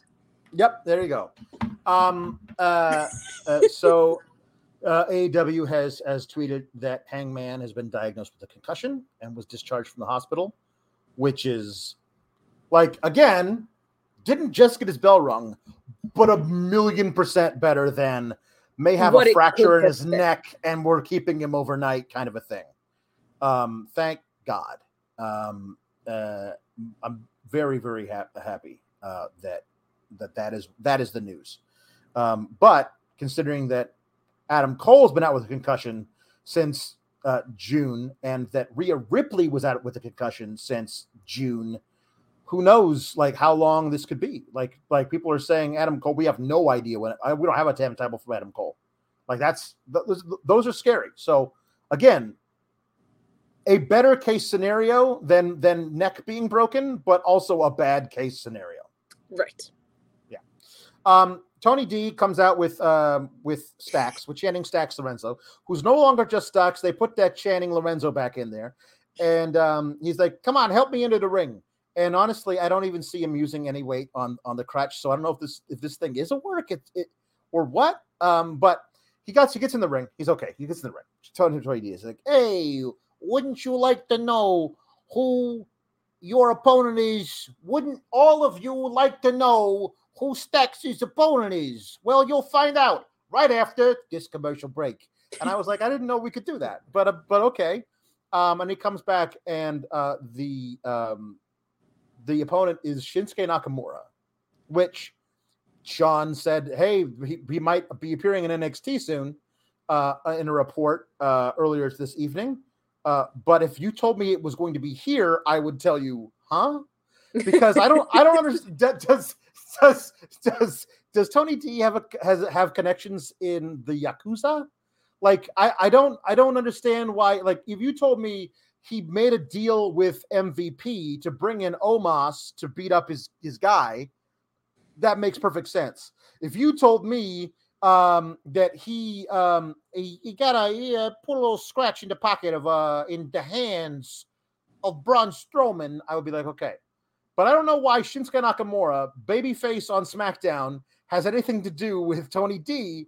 I don't even know how that conversation goes. Like, hey, there's a brand new surfboard in it for you if you'll come down to Orlando and beat the piss out of my friend. Like, I don't know how that works. I think it's a a reforming of the League of Nations, and it's really beautiful. it was so successful the first time around maybe Tony Tony just spoke to Rocky Romero. That could know? very well be. Uh-huh. Um, so uh, Nakamura uh, it comes out, gets a huge uh, ovation from the crowd, who was very surprised to see him because why wouldn't you be? Because it makes no sense. Uh, and then Stacks does all right in the match. Like he he gets Kinshasa out of the ring. Nakamura rolls him back in. And then Stacks gets up and goes like, "Come on, bring it on!" And he gets another Kinshasa for his troubles, and loses. It's. I don't want to have nothing to say, but right. like, because of the what and the fact this is there's not a story here or going to be a continuing right. feud of any sort. Mm-hmm. Uh, there's not a ton to say other than what happened in the match, which is what happened in the match, which you recapped. Mm-hmm. So, not a ton of insight here. What was going on at on AEW at the same time? Do you remember? Um, mm, this was the last thing I think that happened before MJF came out. Like it, was, like okay. it was very, very, you know, some, some, uh, somewhere along the lines of that. I think. I don't know. I'm not really sure. Gotcha. If it was no, on the same time as no, no, it was Regal, no, it, it, was on the same time as Toni Storm and, and Hikaru Shida. Okay. If it was on the same time as MJF and, and Regal, I would have just uh, kind of no. laughed because no. that was the segment that was handled with the most care on one program against the segment that mm-hmm. was probably handled with the least care on the other program. If those two things lined up, that would have made me laugh quite a bit. But mm-hmm. uh, yeah, I mean, this happened. I'm, I'm never sad to see Shinsuke in the ring. This just made absolutely no sense. But yeah. Shinsuke's um, wrestling on TV. Uh, backstage uh, after this, we uh, it was good to see Shinsuke back. He hasn't wrestled in a long time, so good yes, to see him back. Um, if he's like, is he going to NXT like long term? They're not using him on SmackDown for anything, so him just showing up and teaching some kids the ropes. I don't know. Um, uh, so, uh, but after the match, uh, Tony D's like, "Hey, you showed heart, kid. You pressed me a lot. Good for you. Now let's do something else because we got no storylines going on right now. So, um, uh, hey, um, Bob's your uncle. Uh, Nathan Frazer's backstage talking to talking to uh to Axiom, reminiscing about um about their their series of matches. Um, um, it's like those were the times. I thought I almost had you with that one. Yep, uh, that was a good that was a good move you put on me. Um, and then uh, uh, uh, Von Von Wagner comes over, and uh, and it's like, what are you guys talking about? You should be talking about how we got a match on Saturday. Come Saturday, we got a match, and you should be talking about that. That's what we we're, we're here to talk about the match we're gonna have. I'm gonna beat you, and I'm gonna become the number one, uh, the North American champion. Tell him, Robert. And then yeah, that's it. So I for because I was anchoring the AEW side of this had NXT kind of unmuted or the volume Yeah, down for a lot of this, probably and good. I was like, "It is okay for this part that that's the case." Mm, yep, mm, yep. Um, we got Alba Fyre coming out, and I was like, "Oh, who is she wrestling? It's somebody important. Who is that?" And then Sonya Deville came out, and I was like, "Oh, right, I forgot all about her when she got her ass kicked by the smallest woman on SmackDown." Um, Right. Uh, that was weird that they chose to do that because uh, this didn't feel important when it should have, and yet match wasn't important because I think it went three minutes. It was very short. Alba won with a with a roll up uh, because uh, the toxic the toxic attraction decided to get up on the apron, get in the ring, and like take finishers from people for some reason.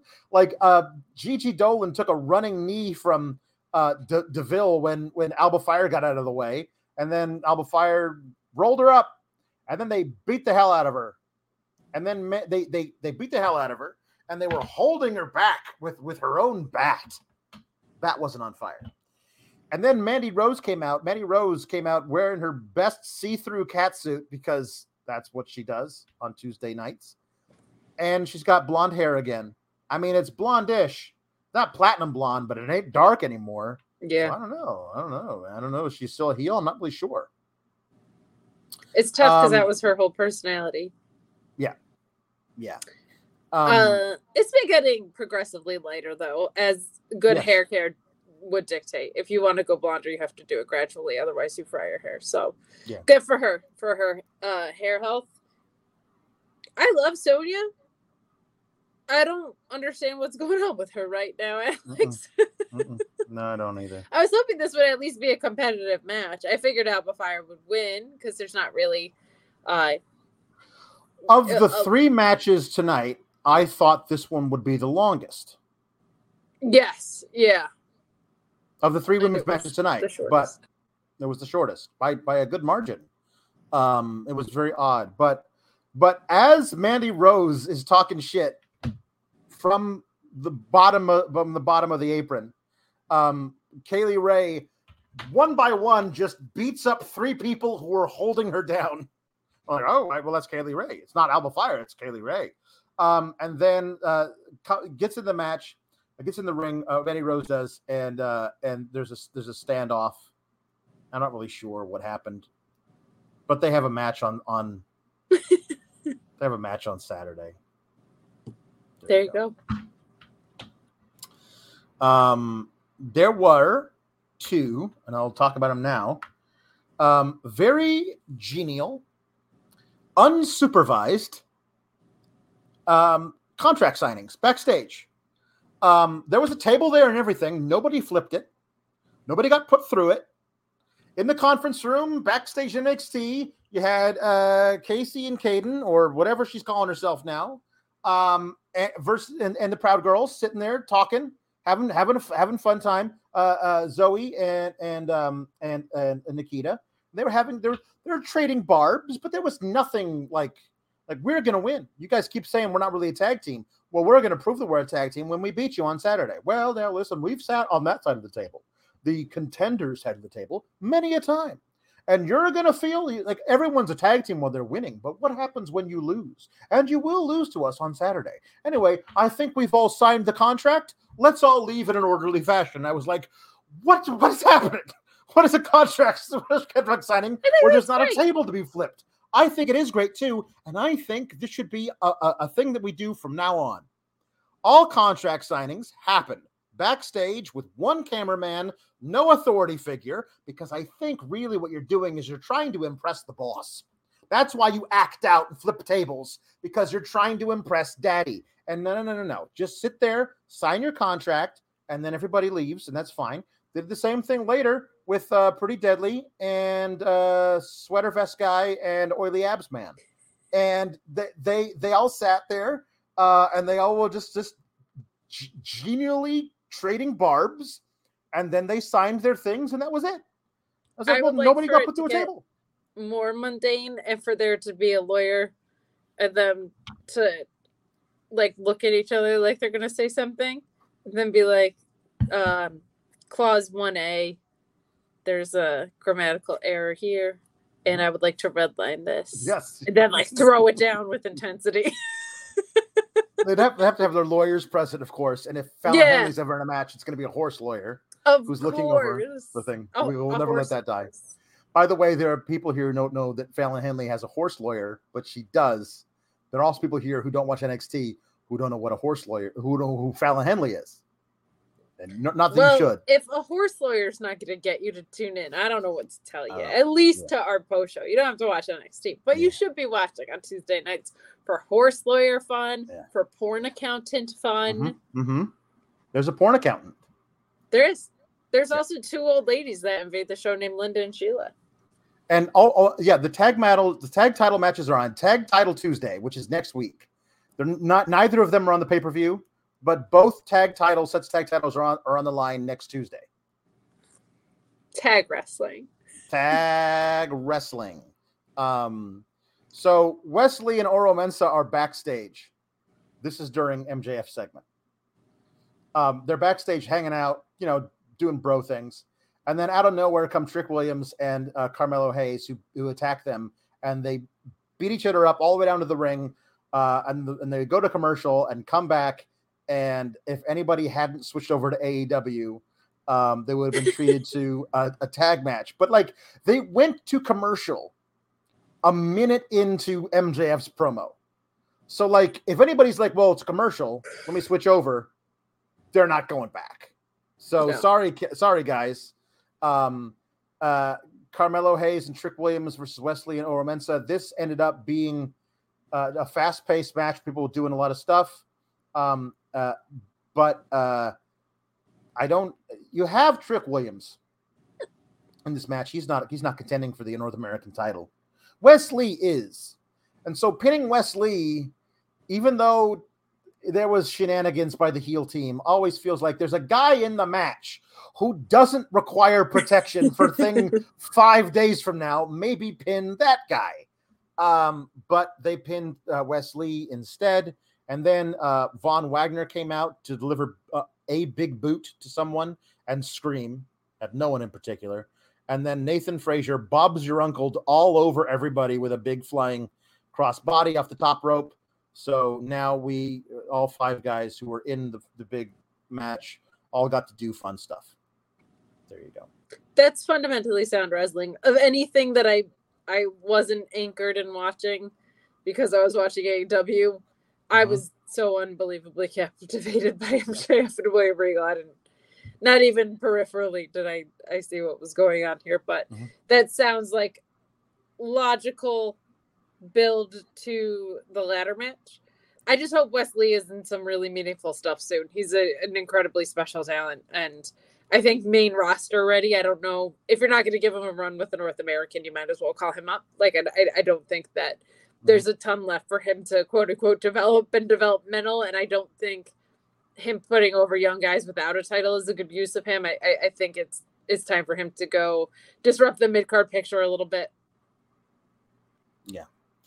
Um, uh, we got a, a, a- a promo from Joe Gacy looking into the camera. Uh, very close. A lot of nose hair. Um, yep, most of that. And I didn't, I didn't, I never heard it. I had that on mute and never decided to go back and, and listen to it. Um, so Cameron Grimes and the OC beat the schism.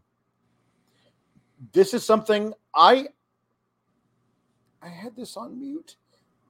I I can't listen to Booker T talk about anything. He's just so bad at this. He's just not. He doesn't care to know who anybody is. He he says that's what I'm talking about about everything.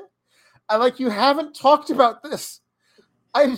I would. You haven't talked about this. Well, how do you? How can you say that's what I'm talking about if you've never talked about it?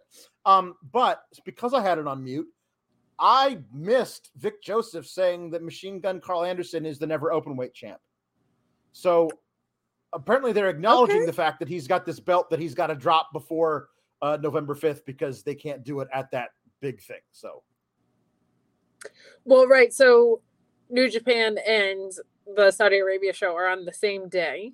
yes. I, I think it's obvious which one he'll be working. So Yeah. uh, I don't know what they are going to do about that. I think it's very cool that they are acknowledging it. Again, I'm I'm running out of time on giving them for permission first or giving them praise for things that they should have been doing all along and should should be doing, but when it's something like mentioning New Japan on, on WWE television on the biggest wrestling platform in the world, that's really cool. When they do deep dives like uh, Championship Wrestling of Hollywood, or they mentioned that Roxanne was the ROH Women's Champion. Like that's that's really cool. That's really really good. cool stuff. So, uh, especially when it's a current title holder at a different promotion. When was the last time that happened in WWE? I mean, decades Right. and decades ago. So very Mhm. very cool that they did that. Could not uh, care less about this match. But I, I think of all the ones that main roster people came down to win, this one makes the most sense for for that side to win. Mhm. I don't think Um, Schism gains anything here. Jam Beard brings up a point. He says, "But Alex, shucky ducky quack quack," you know. And, It's and honestly, honestly, I had not considered that point of view. Yeah. Uh, I have some things to think about. I- yeah, me too. It's true. Um, so there was a, an interview backstage. Bron Breakker also had this on mute. I can't imagine anything was said. Uh, Not a strong like- point. Yeah, Not no, a strong point. no, not, not. Listen, if he's if he if he's if he's in the ring doing a promo where he talks like this about everything, I'm on board. But if he's just like, hey, anyway, I just wanted to talk to everybody about what's happening on Saturday. No, it doesn't doesn't work for me. Um, um you know who he is? Uh, I don't know if you watched Parks and Rec, but was it Heard from Purd or Purd the Herd? The newscaster who doesn't say anything but keeps saying you words? heard with Purd. There it is. Yeah, yeah, yeah. Where he's like, an event happened on Saturday, and on Uh-huh. Saturday is when that took place. That's kind of what Bron Breakker is when he's not Mhm. doing in-ring Mhm. promos. Mhm. It's just not adding a ton of value. Um, but uh, so uh, the the good bros get to come down and and hang out in uh in NXT, which they were never in. Um, so it wasn't like a lot of these people were like having homecoming things, which I thought was kind of Right. cool for like the longtime fans. Good Bros never spent time there, so that's kind of an interesting, interesting. It's a bit like Cameron Grimes said, um, uh, "I don't have anybody that I trust uh, in in NXT to face the schism with me, but that doesn't mean I don't have people that I trust in uh, Raw or SmackDown. So I'm gonna go up there and do it." And um, and uh, the guys he trusts are people he paid to- be his friends for one night. like, I just weird. Um, uh, uh, so uh, then I took it off mute. Oh, the OC won because they hit a magic magic killer on somebody. Um, we didn't actually give Cameron Grimes the win. Why would we do that? Uh, so we're just gonna have the OC get a victory, and if they're not actually there.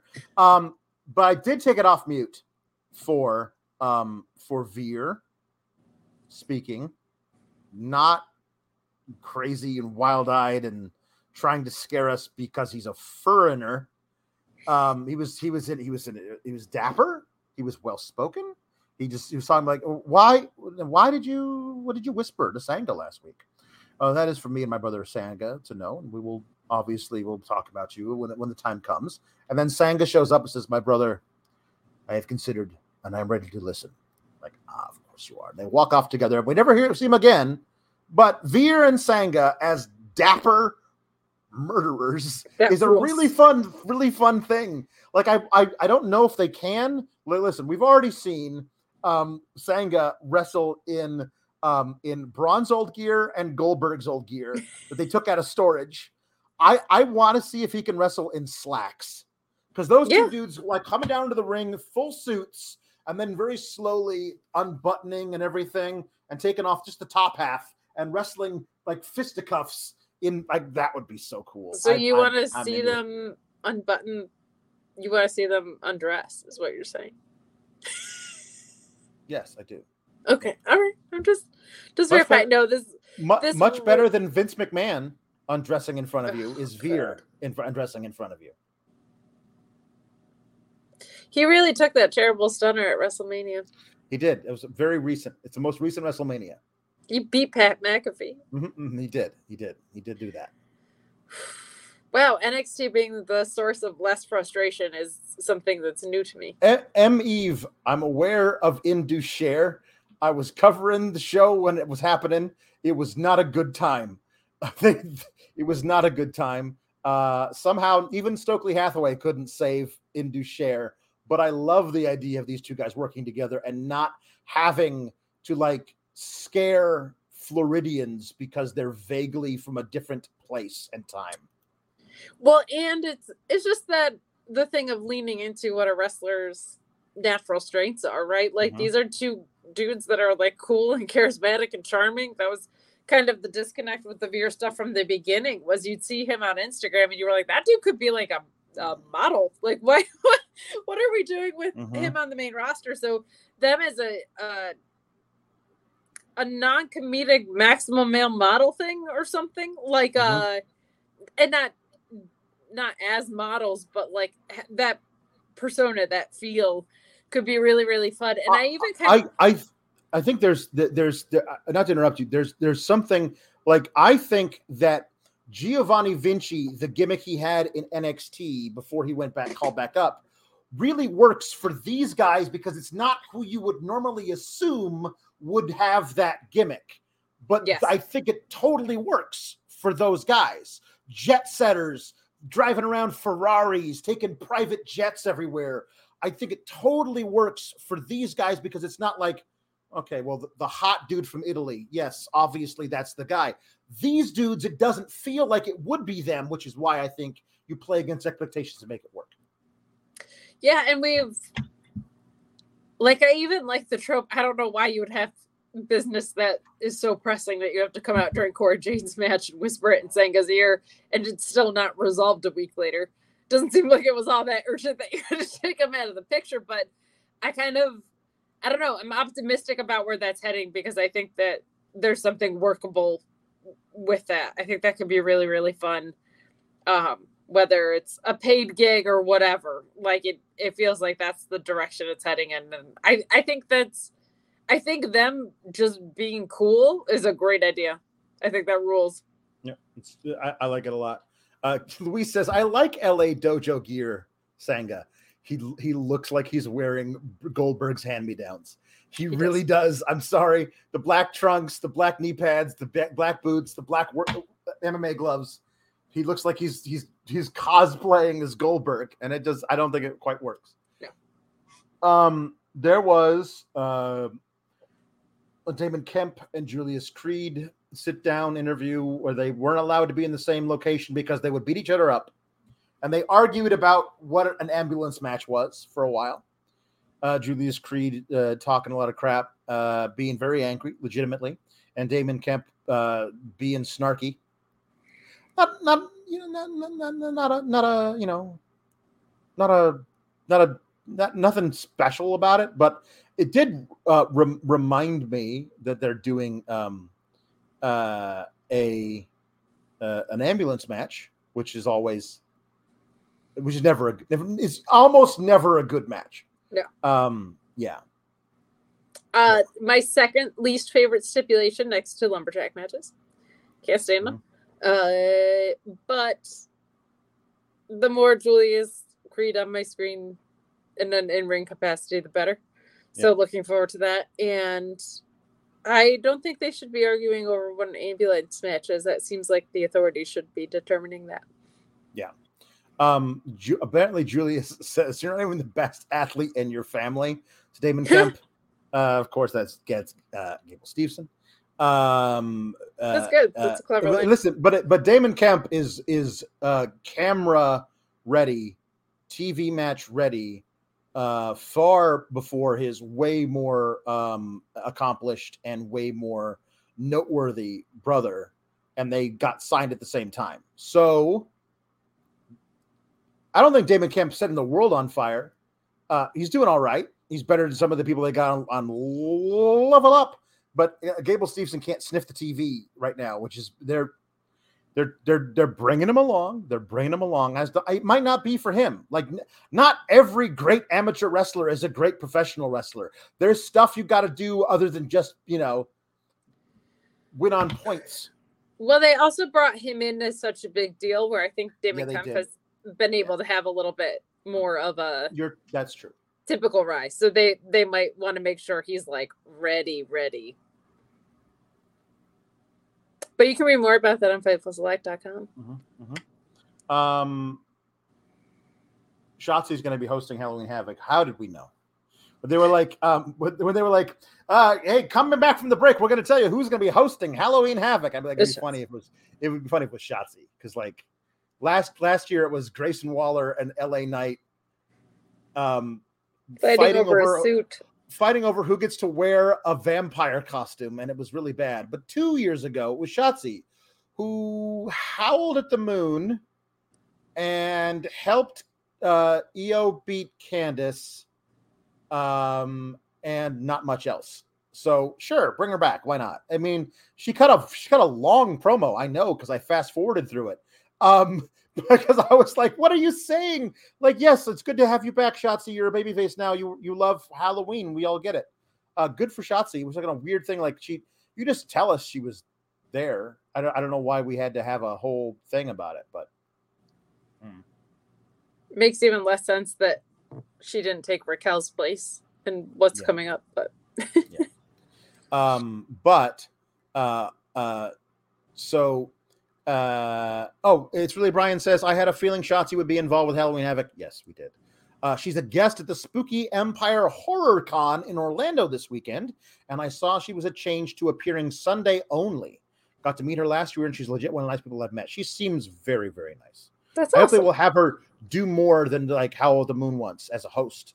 Um but we will see uh, what they'll do. Um Now I kind of Uh, want her just to howl at the moon just for the silliness. But just for the silliness would be good. Yeah. But um, she gets interrupted by Zion Quinn, who's out here for some reason, to say that he should be her co-host, and then Quincy Elliott interrupts, and they say, "I want to be the host. I should be the host. Make me the host." Um, and Shotzi's like, "Why don't you you guys have a match?" And because I'm the GM for the night, why don't you guys wrestle and the winner gets to be my my co-host. Um and uh and Shotzi was on commentary. Um and i i i had this i had nxt paused for the entire length of the mjf thing. And i had to like fast forward to catch up. So i was like i watched this this match at one and a half times speed. Uh and so it was a it was a barn burner. Um but but I didn't get to hear anything that that Shotzi was saying um, that's a on brilliant commentary. move. I should I should do that with Undertaker entrances. Like that guy zips to the ring. Um, and we will uh, we'll do um, uh, Quincy, um, uh, Zion is out of the ring to like I don't know was he talking crap? I don't know what he, what he was doing. He took too long, and then Quincy hit a splash on his back as he slid back into the ring, and then the banzai drop, and Quincy wins. We all knew Quincy was going to win. Um, and then uh, uh, dances with Shotzi to celebrate. And um, and I turned, I, I I pushed play with the with unmuted just in time for Booker T to be like, ugh, ugh," at, at Quincy Quincy dancing, and I was like, you can like be the heel announcer who doesn't like Quincy without being disgusted at his very presence, which I I I don't think that maybe you don't realize what that communicates, but it didn't it didn't it didn't do the right thing. No, I mean when you look at Zion Quinn and Quincy Elliott, you would hope they won because they have significantly more personality. Mhm. Uh I'm glad the match was a barn burner from when you were watching it. That's very well played. From what I saw, it was it was pretty good. Uh, yeah, I'm excited for what they bring to the table. I think that's a fun offset for like uh a spooky Shotzi to have someone that's Right. has such a big personality and is so much Absolutely. fun.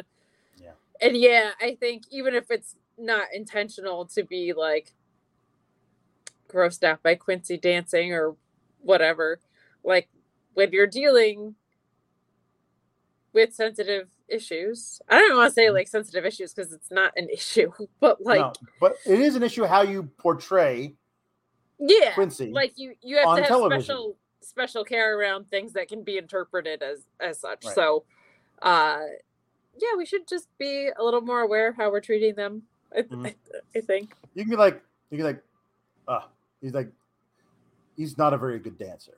Like you say, like you can say they're not a very good dancer. You could say that as opposed to, uh, like there was like he like he was like he was doing i'm disgusted sounds. by the sight of them dancing is such Yeah, a weird yeah, see that's something that wade barrett would have been really good with i feel like for the for the most so, part like that that Um, kind of nuance where but- well, booker like, t he- is Wade Barrett would have been like, about. um, um, uh, Wade Barrett would have been like, I, I really wanted to see Zion Quinn's Halloween costume next week, whatever he was going to come come up with.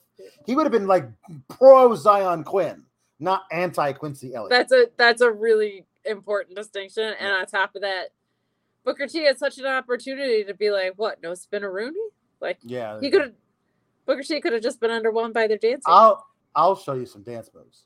That's it. um, Ja- Jambu Jambeard says, "Did you know Shotzi and Scarlett are part of a three-woman musical act?" I did know that. I did Yes, I, I did. I did see their music video. Um. Uh. So, um. Uh. I guess he did say he didn't like his dancing before the. Uh. I guess maybe. Uh, yeah, Luis. Yeah, man. I, I wasn't. I, I truly wasn't really listening because I had I had the AEW volume up. So I. Well, why I wouldn't you? Why wouldn't you? I wouldn't. Why wouldn't you? Um, because they had the next segment was Chase U and Chucky. Because Thea Thea Oh, Hale you know was what? That's not the worst use of like a Chucky segment, to be honest. That's not terrible. I mean, listen, listen. So Thea Hale's very upset that she lost a porn accountant last week to Kiana James, and um, but hey, uh, uh, and then um, Bodhi says, "Don't worry, Thea. I'm sure Professor Chase will be able to get you a match." I didn't know that's what professors did. Whatever. Um, and then she freaks out and goes crazy uh, with her ADHD thing. I think is what they're trying to do with her, but it's not really working out. Um, and then uh, Chucky appears on the on the on the screen, and and and says mean things about um, Andre Chase and the university. Uh, and then Bodhi's like, "Hey, I'm gonna get you. I don't like you." Like he's threatening to like punch a screen that has a, a doll on it. And then uh, was like, "Hey, you probably don't want to say that to Chucky." And then Bodhi looks at Chucky, and Chucky cuts a promo on Bodhi, and Bodhi's like, I'm so scared of the doll in the TV. If the doll is in the room, you're allowed to be scared of it. If the doll is on a television live via satellite from hundreds of miles away, you're not allowed to be scared of the doll. I mean, isn't it a supernatural doll though? If it can I murder guess. people, I would be scared. I. I, I guess I, this would be an, this would be an improvement if they if they hired Chucky to be like an adjunct, like to come come on and like teach like one sem- one course a semester. That'd be that'd be fine. That Um, rules. Um. So She's also let's not underestimate porn accountant. No, she's porn merger and acquisition Mhm. specialist. Mhm. yeah, Yeah, this, that is true. That is true. Uh, Chucky should be threatening Bron because Chucky threatened his dad all those years ago. yeah, You gotta do that over again. Oh yeah, maybe at Halloween Havoc. Um, so uh, we got our, our second pick your poison match. Cora Jade versus Raquel. She Cora Jade brought her little stick into the ring that she was going to hit her with, and Raquel took it from her. And I guess to to like prove that she's not a weenie like like Roxanne, she just beats her up with it. And the ref says to her, "You just got disqualified." And and Raquel's like, "I don't care," which is great because like it doesn't actually affect her Why in would any way. she? Why would she care? Which I was like, I was like, fine. I think that would be kind of funny if she just like showed up and started the match with a chair in her hand and like I don't I, am getting disqualified anyway. Let's just do let's just do this. Um, but Cora Jade gets to win her match with her main roster opponent, but Roxanne, who is the loser, who is probably one of the more accomplished young wrestlers they've ever had come in through the doors of NXT, but just keeps losing big matches all of the time. Well, she's a face, I, so that's it. I assume she will um actually uh win on Sunday. I hope so, yeah. Yeah. Yeah. Um listen. It's not for everybody. But this is the show. If you want to, you want to have a nice, concise review of NXT, they're out there. Believe me, I've seen them go for 20 minutes and they're done. This is not. This is just, this is not what the show is, unfortunately. No, and quite frankly, we only started the NXT part 40 minutes ago or so. That's so. that's true. This that's is true. way ahead of pace. this is way ahead of pace. This is way ahead of pace. We had it. We had to start with uh with with AEW tonight. Um, really, uh, really, Brian says I figured out why Cora Jade isn't so pale anymore she's dating Bronze Breakker, and he got his spray tan all over her. Uh, it, it no, it's it's because they told her to, to to up her bronzer because she's a heel, and and they wanted her to be more tan. I don't know. I don't know why that require that that translates to be a heel. I I don't oh, I don't know if I want to hazard a guess why they think darker skin color equals heel. I don't want to. I don't want to go down that rabbit hole. That's bad. I shouldn't do that. Um, so the the kids uh, drink uh, beers backstage. All of them are drinking beers. They're going to have a drinking game for the for the main event, which is uh, the KO show. Um, eh, uh, and they're they're going to chug every time someone says Halloween Havoc, or take a shot every time someone says this Saturday, and because they want to die in the hospital. um, Undisclosed medical location. Yeah. Um, but uh, yeah, the Ikemen Jiro apparently uh, calls Double Fest a creep. Nice to see Ikemen Jiro. Mm-hmm. Mm-hmm. Mm-hmm. Uh, yeah, hey, he's he's back. He's around. He's he's still here. Um, uh, so so everybody gets on the show, and this one thing. Um, so uh, the the KO show uh, Kevin Owens hasn't been on Raw. He cut a, a, a, a, a promo in his car this morning on Twitter that was delightful. He's the best. Where he was having a conversation with his phone as though he was talking to his grandpa on FaceTime. Like, uh, yeah, no, I haven't been on Raw often. That's true. Yeah. No, but uh, but hey, you know what? If you miss me on TV, you can see me on on NXT tonight because Shawn Michaels called me. He said he said I should probably come down here and and you know mediate the, the big, you know, thing. And he said, "You, hey, if anybody gets out of line, you gotta you gotta stop him. That's what he said. So, and he and he starts talking about you know Breakker and, and he says uh, Dragunov. I'm not gonna try and pronounce his first name. And then uh, JD Mc Mc, uh, Mc uh, McDonald. I don't care. Uh, and then tonight he called him J, JD McDon't Google. I think was was something which was kind of funny. Um, uh, but th- this is yeah, JD McDon't Google me. The line drive line drive says JD McDon't Google me. Um, so he's starting a little thing with with um with with and he's doing it so hard.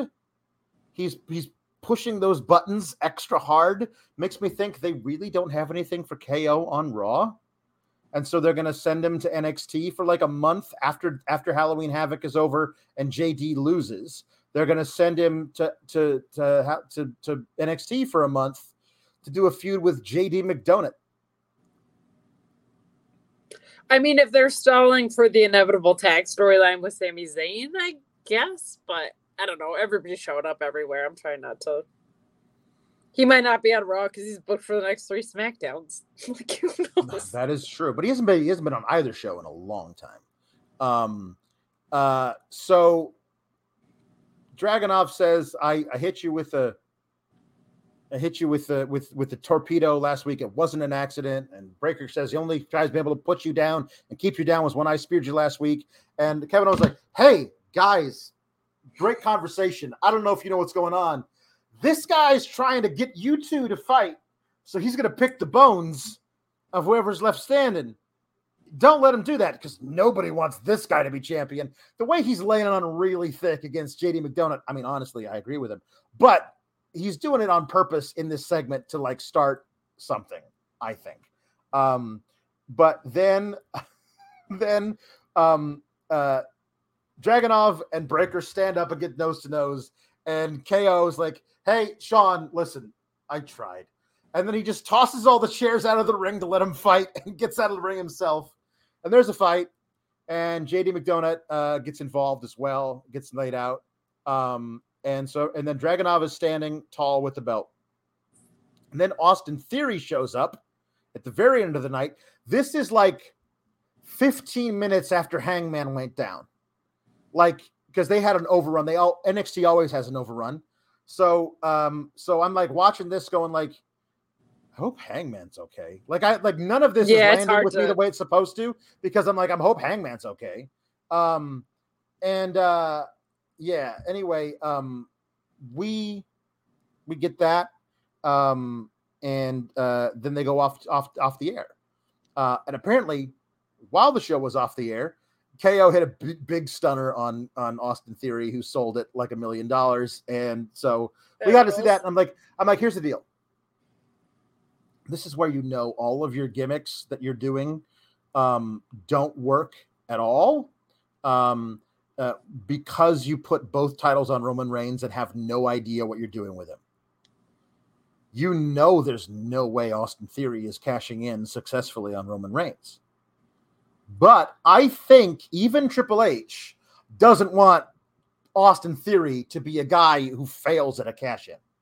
So Right. you got to tease him cashing in on Bron Breakker at Halloween Havoc, which is like if you had, I mean, but but think about it. If you had a guaranteed match whenever you want, you just wait for Roman Reigns to have his. You would never ever cash that in until Roman Reigns was having a match, and you'd figure out a way to do it.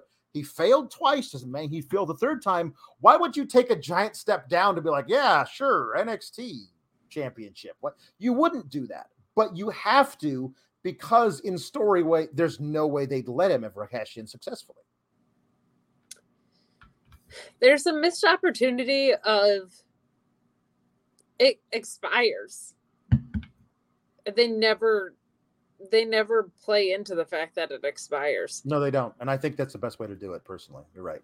i think so or you you know you have to have him lose the briefcase to someone is the other thing uh the social media segment this ending kevin owens is a national treasure put every He's so belt in the world on him uh he's he's just so everything they give him even the elias Mm-hmm. crap he made work for months um bringing him into a, a show like this is just smart because he he can just assess any pro wrestling situation and make it better uh Mhm. so that rules uh yeah i mean I, I just love kevin owens i think dragunov is a really special talent and i think based on what we saw tyler bate do with bron breakker uh dragunov should be able to pull something really special out of out Mhm. of breakker as well and uh mcdonagh's good good enough in the ring so i think that should be a lot of fun but i i love the idea of i love kevin owens just saying i did my best it's such a, a fun a fun thing to Sorry, sorry, Sean. gave I me a did my job best. i I'm- tried to do it I'm- sean I'm- I, I couldn't I'm sorry. I'm sorry. and having a talk show that actually points out like hey the enemy of your enemy is your friend like it, it's not a pointless talk show segment if someone's actually Mhm. trying to help us I love I love Kevin Owens being the only wrestler who's aware of wrestling tropes. yes It's like it's like no, don't, guys, you're playing right into his plan. his hand He's he's a bad guy. Like he's he's the dude in the movie who waits for the opportunity. That's what this dude is. Don't you see it? I see it. Everybody sees it. Come on. I love that he does that. Like it's It's it's, great. It's great. I wouldn't want everybody to do it, but No, he's the guy one guy who takes the piss, and that's Yes. that's him. That's what that's him. Um, before we get to several pages of jukebox, Oh, um, no. uh, Jam Beard says, I'll cheer for the Padres since I refuse to cheer for the evil empire or the Houston garbage can bangers. Uh, H Man uh, says, I'm thankful for the 03 World Series because maybe become a fan of both the Yanks and the Fish. At least I got the Yanks to cheer me up. Well, the Fish perennially suck. The Astros are going down. I hope so, buddy. Okay. All right. Oh, Lord. Okay, here we go. Thank you, everybody. This is the jukebox for those 500 of you who are here who aren't normally. Um, this is people have sent in uh, things they want sung or things they want recited or things they want improvised now um, in any of these crazy voices that I do. And also, Kate does two voices. So we'll. See. I do, but I also can't pull lyrics up on my phone right now. So I'm, oh well, that's a problem. pretty much out. But if I know what the song or reference is, I'll I'll try it. As We'll- Tiffany Stratton. We'll try it. Here we go. All right. um, JW Pringle says uh, William Regal sings "Hit Me with Your Best Shot." You know, because of the thing with MJF tonight. Excellent. Okay. Come on. Stop. Here we go. Here we go. Well, you're a real tough cookie with a long history of breaking little hearts, like the one in me. That's okay. Let's see how you do it. Hmm, put up your dukes, sunshine. Let's get down to it. Hit me with your best shot. Why don't you hit me with your best shot? Hit me with your best shot. Fire away. Man in the mask, you scrumptious little six gun you. Um, Very different Um, Regal tonight. uh, yep, there you go. Different regal. That's true. Um, uh, Jerry Pringle says uh, for the lady Cease, who went to White Castle, I think. Cheeseburger in Paradise, sung by Nathan Frazer. I tried to amend my carnivorous habits. Made it nearly 70 days losing weight without speed. Eating sunflower seeds, drinking lots of carrot juice, and soaking up rays. But at night, I'd have these wonderful dreams. Some kind of sensuous treat, not zucchini, fettuccine, or bulgur wheat, but a big warm bean bun and a huge hunk of meat. Cheeseburger in paradise. Heaven on earth with an onion slice. Not too particular, not too precise. I'm just a cheeseburger in paradise. And Bob's your uncle.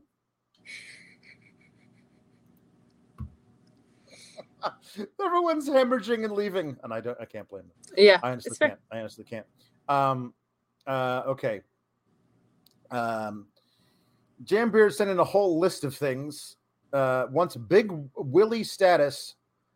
Uh, oh, wants Miro to sing hamburger, cheeseburger, Big Mac, Whopper. I haven't done a Miro in a long time. He hasn't been on TV in so long. Hamburger, hamburger, ham, hamburger, hamburger, hamburger, ham, hamburger, hamburger, ham, hamburger, hamburger, hamburger, cheeseburger, cheeseburger, cheeseburger, Big Mac, Big Mac, Big Mac, Big Mac, Whopper, Whopper. There's a lot of things about Big Macs and Whoppers here. All I care about is my hot wife and my God, and my Big Mac Whopper. That's bad. Excellent. Um, uh, no, it's, that's bad. That was a bad one. Um, I was bad at that one. Rapping for Jesus by Brian Spinney, as sung by William Regal. Well, I wrote this song for the Christian youth. I want to kids kids the Christian truth. If you want to reach those kids on the street, then you'd ought to do rap to a hip hop beat. So I gave my sermon an urban beat. So I uh, an urban kick. My rhymes are fly. My beats are sick. My crew is big, and it keeps getting bigger. That's because Jesus Christ is my fella. I don't know what you're trying to do to me there, Jambeard. War games. Um. Uh. Okay. Jam. Jambeard wants me to sing "Numa Numa" by Papa Pawlowski. this is tough. Here we go.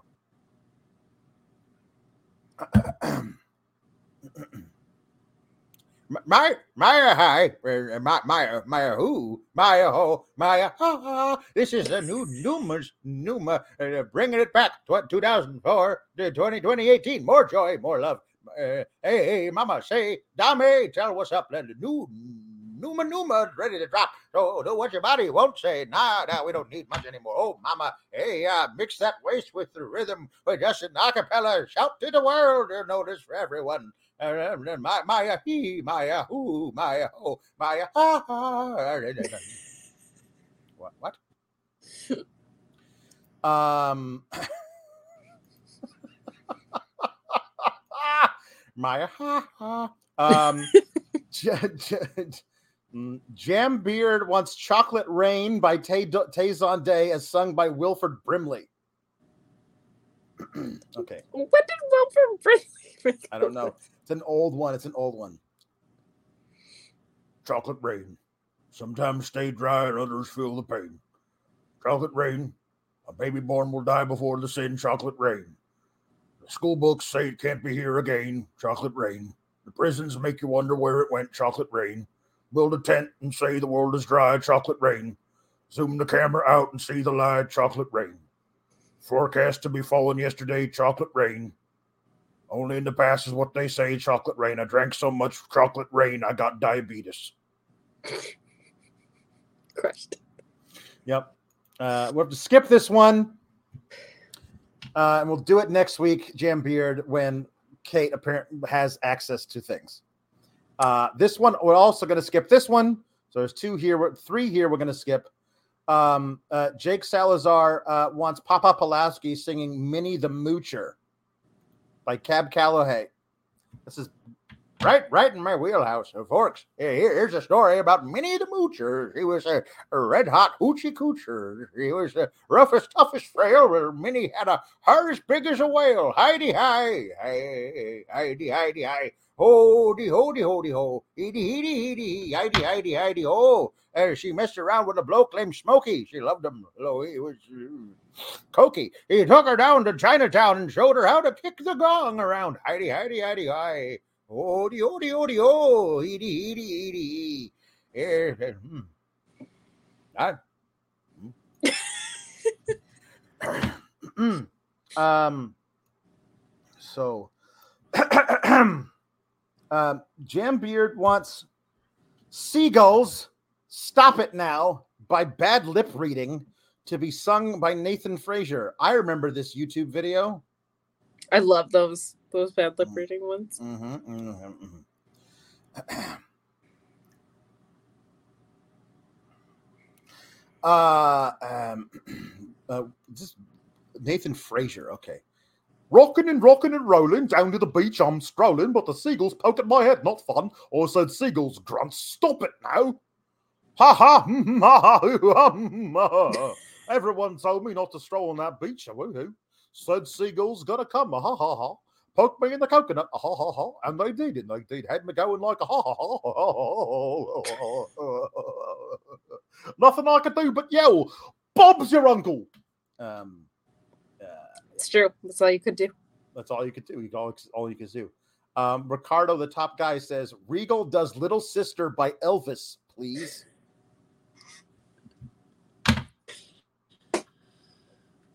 oh my god um, in this in this uh, in this in this particular rendition, little sister is man is the man in the mask, and big sister is Tony Schiavone.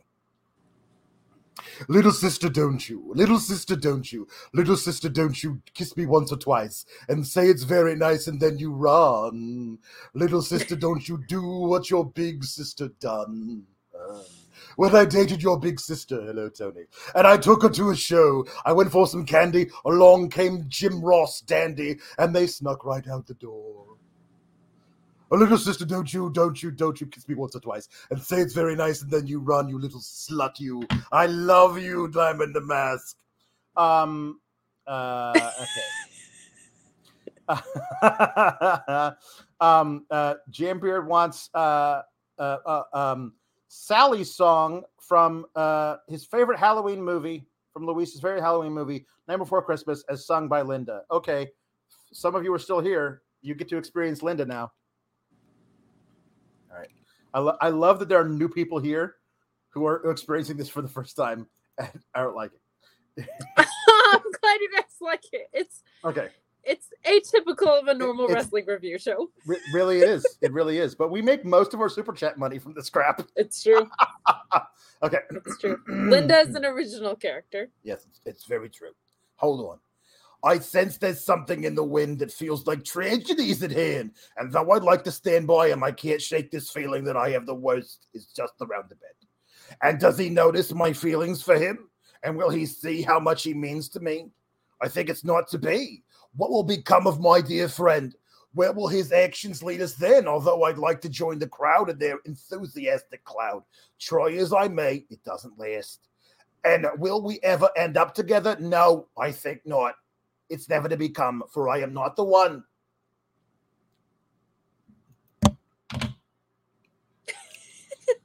um, Luis has sent in money to say again Nightmare on Christmas is a Christmas movie, not a Halloween movie. You really don't have to send him money to reiterate stuff from the week before when you control the document, but we appreciate that. You don't have to do that. Um, uh, Regal sings "Can't Fight the Moonlight" by LeAnn Rimes, uh, as requested by uh, Luis Villarreal. Under a lover's sky, gotta be with you, and no one's gonna be around. If you think that you won't fall, well, just wait till the sun goes down. Underneath the starlight, starlight, there's a magical feeling so right. It will steal your heart tonight. You can try to resist. Man in the mask, try to hide from my kiss. But you know, but you know that you can't fight the moonlight. Deep in the dark, you'll surrender your heart. But you know, but you know that you can't fight the moonlight. No, you can't fight it. It's gonna get to your heart. Valab, we are still going because we had to do two shows. This is going to be done in like three hours and 15 minutes as opposed to four hours. This is really good. This is really good for us. This is ahead Um, of pace.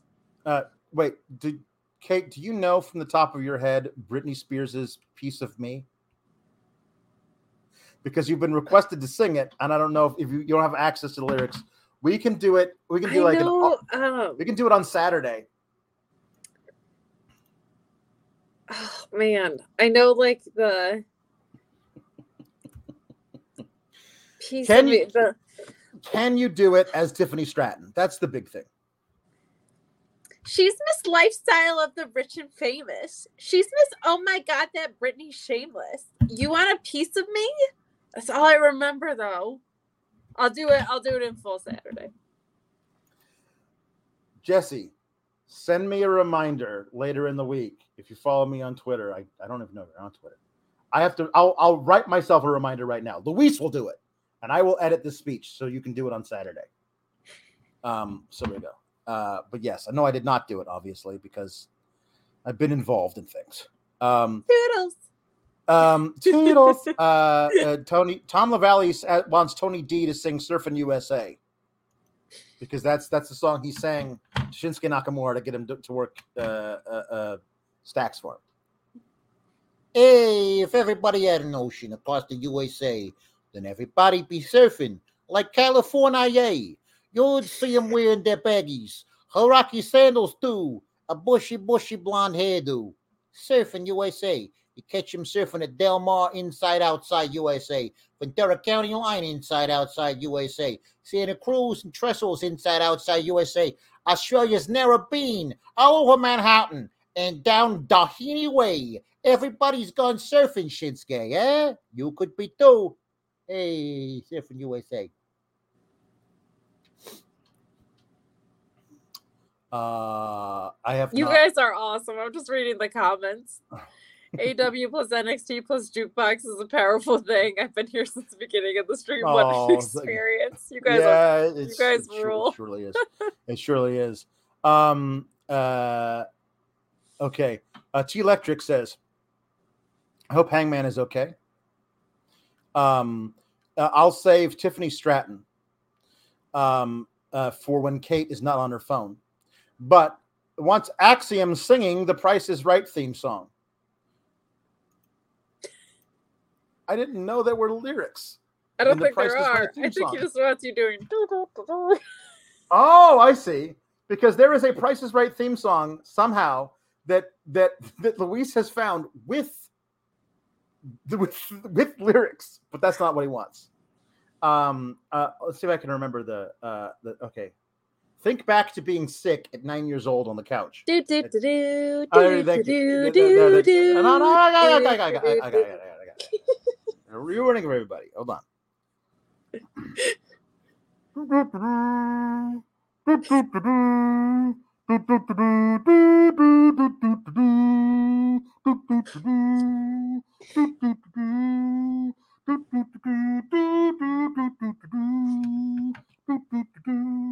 Hold on. Do do do do do do do do do do do do do do do do do do because uh, Linda is a prodigy at the doo doos. Of course, she Um, is. Uh, um, and then uh, T Electric Man wants Pop Pop wonders and reminiscing about uh, Bob Barker, the yodely guy in the big wheel sound. Bob, Bob, Bob, Bob, Barker and I, we, we, we went to school together. Actually, we called him Bobby B. We called him Bobby B. Like, you're uh, most most likely to go on and become a game show host. We we said that about him because he was always that kind of guy. And, and then there was a, I don't know if you ever saw the one the one the one game they played where the where the little yodely guy would go up the mountain and he got all the way and he fell off. Then you lost and then, but there was a big wheel you spun at the end and it, you have to go around and. And to get the closest to a dollar without going over, then you could be in the showcase showdown, and then and, uh, Okay, there- Grandpa. There was there there was there was a match they had back back in uh, a few years ago, Tommaso Ciampa and then there Samoa Joe. Nobody remembers that because it was before Tommaso Ciampa was a thing. But he had a match with Samoa Joe, and now that was a showcase, a showdown. What? Okay.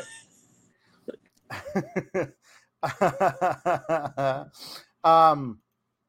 Uh, Julie Cutler asks, Papa Pawlowski, tell us about the time you caught a bobby fish with your with your bare hands. Oh, oh, there's a- there's a time uh, you don't want to catch catch the billy fishes with your bare hands because they got teeth. But the, the, the bobby fish, they're fine. You can doodle them all you want. So you, you, you stick your hand in the mud and you pull. They'll grab you around with their gum you, and because they're so old, the bobby fishes are so old, they ain't got teeth. So they grab you by your arm and you pull them right out. And there's them, and there's them, um, the bobby fishes. They're, they're, they're big. They're not too big. They're not musky size, but they're, they're, they're good trout size. And they're the flaky, flaky meat. They're, they're- get a little seasoning on them. And they're, uh, that's, uh, I don't know. I once saw Bobby Fish fought, fight Jack Jack Johnson in 1902. And, uh, what? Um, Know what I have to say about that, Alex? what? Yeah. Folks, where's the lie? Where's the lie? Uh, Bob Barker voted most likely to spay and neuter your pets. That's good. That's good. Yeah. No, the onion on the belt, which was the style at the time. Um, uh, um, um, T Electric Mayhem says, uh, I won't go full jam beard, but I have another one. Regal and Regal singing Hungry Eyes by Eric Carmen, which is a which is a great, great song from Dirty Dancing oh, soundtrack. Yeah. I've been meaning to tell you, I've got this feeling that won't subside.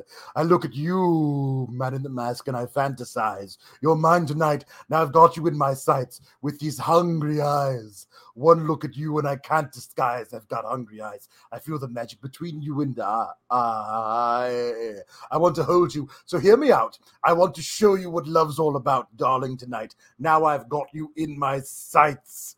Mm, I'm a sniper rifle with, full of love. Um uh, uh war games. Um okay uh, f- uh dark dark lavender says can i have pop popolowski or linda uh, or sheila if it's na- if it's nap time? Explain the origin of sean saying eaten leather. I genuinely don't understand and i need to turn to the elders for wisdom see, uh, back, back in the 30s, uh, the Great Depression, uh, uh, we we didn't we didn't have much to eat. There was no grain to be found anywhere, so you couldn't bake bread, and, then there was there no eggs or milk or nothing. So what we had to do was we had to eat shoes. and we called it Leatherfest. That was a little thing we called it the time you're come into Leatherfest. That's when we're gonna eat shoes. Uh, we had to do it because the shoes were made of leather then. Now they're made out of plastics and all sorts of rubbery materials. I think they source over in China. But but anyway, when back in the 30s, we would eat the shoes and call it Leather Fest, and then that's what we would do. And the whole thing is that uh, what I think the idea is that Denise Salcedo uh, thinks that they still eat shoes, leather, in Kentucky, where Zonra Shap is from. And the funny thing is, she's not wrong. Um. Uh. finally, finally, Daryl Fenderson says, I need Linda doing Cool Rider from Grease 2.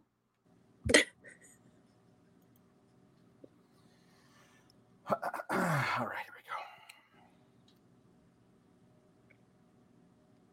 go. If you really want to know what I want in a guy, well, I'm looking for a dream on a mean machine with hell in his eyes. I want a devil in skin tight leather. He's got to be wild as the wind. And one fine night, I'll be holding on tight to a cool rider. A cool rider. If he's cool enough, he could burn me through and through. Whoa, it take, takes forever. Then I'll wait forever. No ordinary boy. No ordinary boy is going to do. I want a rider that's cool. That's what I'm. That's what I'm looking for. In in, a, in husband number nine, I need a writer that's cool because if he, I don't need, I don't need anything else. Basically, that's that's all I want. Really, is a, is a rider that's cool.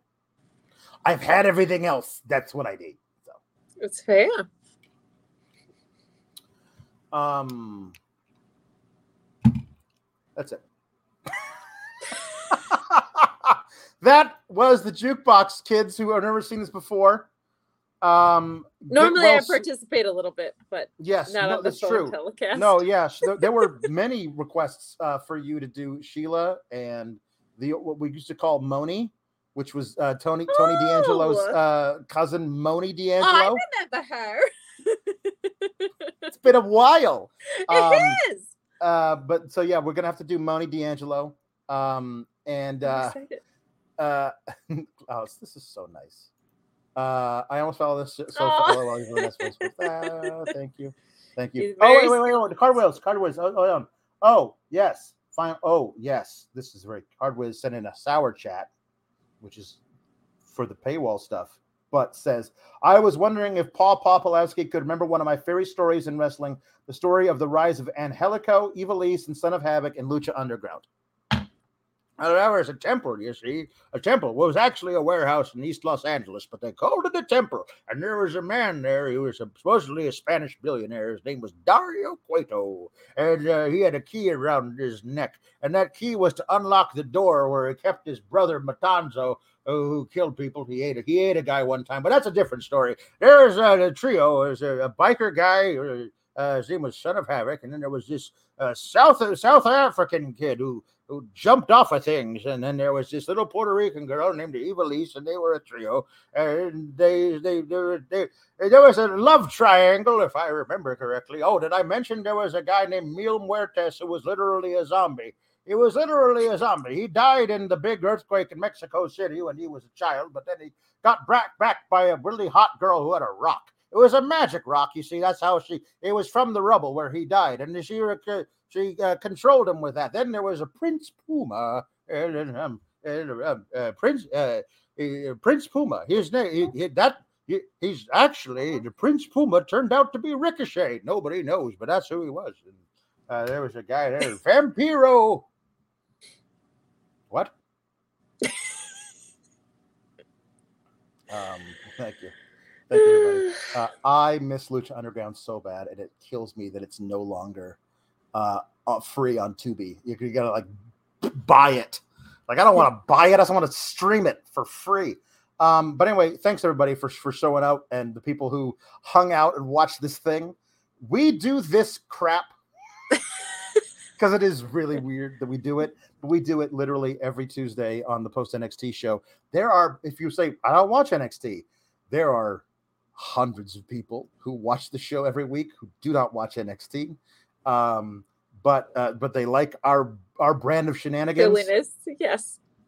So um, uh, I'm, I'm I'm very happy for anybody who, who stuck around. Um, and uh, yeah, so we'll do that. We're also going to do on this very channel after Halloween Havoc this Saturday. We're going to do a review. Um, so that should be fun. Um, uh, so look look for that um, if you would like to hang out um, after watching the show on the Peacock. There's that. Also, uh, Kate, where else can they find you?